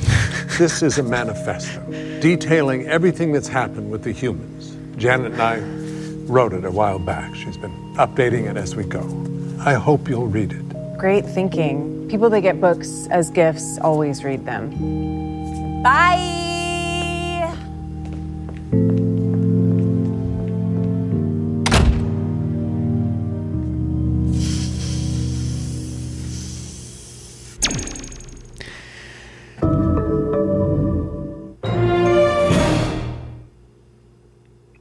All right. Now, couple of a couple of things. Uh, one, Michael is right. Um, I think anyway. I think that that that.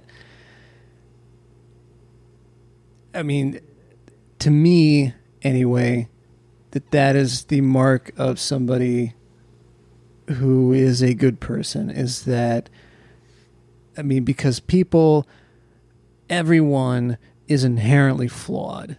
And Right. the only thing that you can ever strive to do is to be better today than you were yesterday. Mhm. And, you know, allow for the fact that you are going to slip here and there, and there are going to be days where you weren't as good as you were the day before. But then that that next day, the intention what you're striving for is to be better than you were. Um, and I, I almost made myself sick with how optimistic that sounded. But um, I, I I genuinely think it's true. I really do. I agree. I every every week I try to be make the podcast a little better than it was the week before. And most And frequently we fail, but that's always the goal. Exactly. It's always the goal. Uh, and um, yet everyone, and I think that's why people come back. Uh, so you, Uh, well, and at the risk of uh, being not not better today than I was yesterday, I, I've I've been biting my tongue the entire episode, and through uh, I, I think I don't know I haven't really listened back to our show, but I think for the entire podcast, uh, Leather Janet is a thing for me. yeah, Yeah, yeah. yeah. Leather Janet, Bad Janet, not not uh, who she is as a person, but uh, uh, you know, uh, tying this back into the beginning of the podcast with Jonathan Richman. You know his song "Vampire Girl." Yeah, yeah, Yeah, yeah. I'm all the- about that vampire girl woo. It's it's the smoky eye and the leather pants, huh? Ah, what can I say? Anyway, um, so on that note, that's the end of the episode. You got any parting observations on that? Um, I've I I do not. Um, I did like I said it it the framing device. Like I said at the beginning, uh, I remember just thinking like, what are we doing here? uh, no, and, and it ends on a good point, a good optimistic note. Um, it's just why I like the show. It gives me a little bit of hope, and then, or it did, and then COVID happened.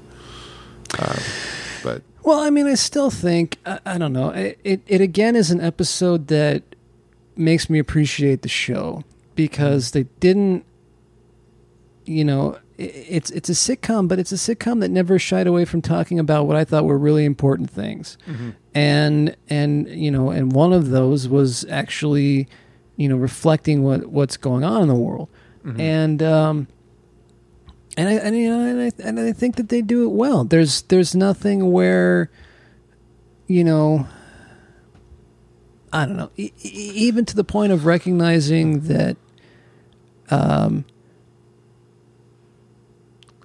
uh, problems with like with with uh, with with white guilt, you Mhm. know, and and all that kind of thing. I so I wonder how I would feel about those episodes had I not watched it any other week than election week. yeah as yeah well because even though the episode itself is is is more than six months old it's it's it's i mean it's almost a year old at this point Mm-hmm. um because i actually I'm, I'm pretty sure that we're we're getting to the point um i'd almost forgot about this you know we because we were we were talking we i believe we talked about it on the podcast at the time um but they they went um there was there was a pretty significant break between the first half of the last of the final season and the second half of the final season. Yeah. No, it. It just. I think this one, like w- watching it last night, just. Just thinking of this week. It was a whole episode of too soon, yeah, it was a lot too soon. And, uh, which is which is sad because I mean, like I'm saying, this this episode is is not brand new. We're rewatching it at this point, but Yeah. yeah, I mean, it was it was some laughs that were those ha ha ha, ugh, that kind of laugh. yeah, You know. it's. Uh, it's funny because it's real. Yeah. Um, Um, but uh, yeah.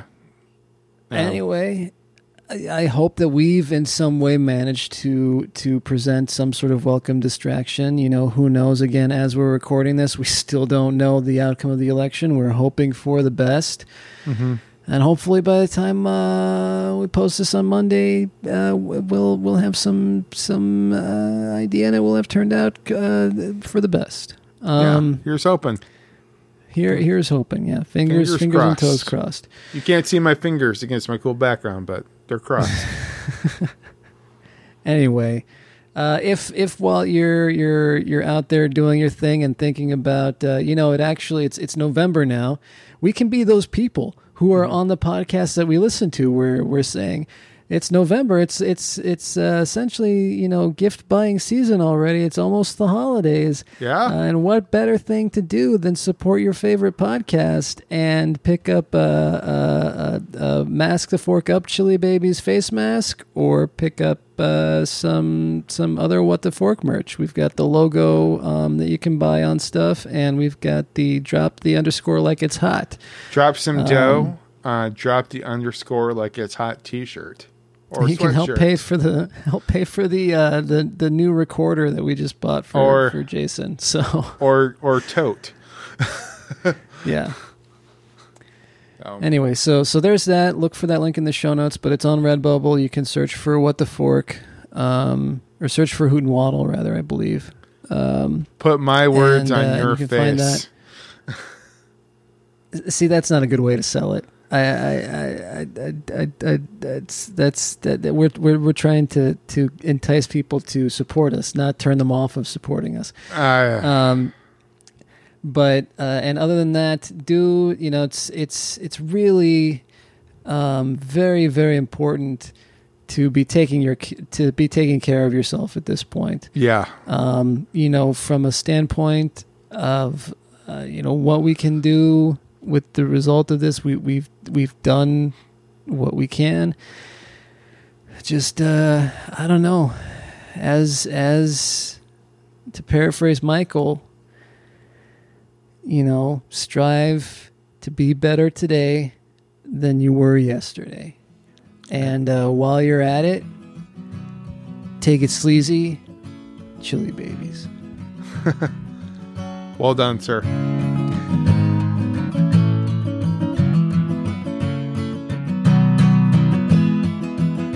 This has been a Hoon Waddle production. If you enjoyed this podcast, why not check out one of our other fine podcasts available from hootenwaddle.com, Apple Podcasts, Spotify, Stitcher, or any number of podcast apps. If you'd like to support Hoot and Waddle and get access to an exclusive member-only podcast, receive discounts on merch, and more, go to patreon.com forward slash Hoot and.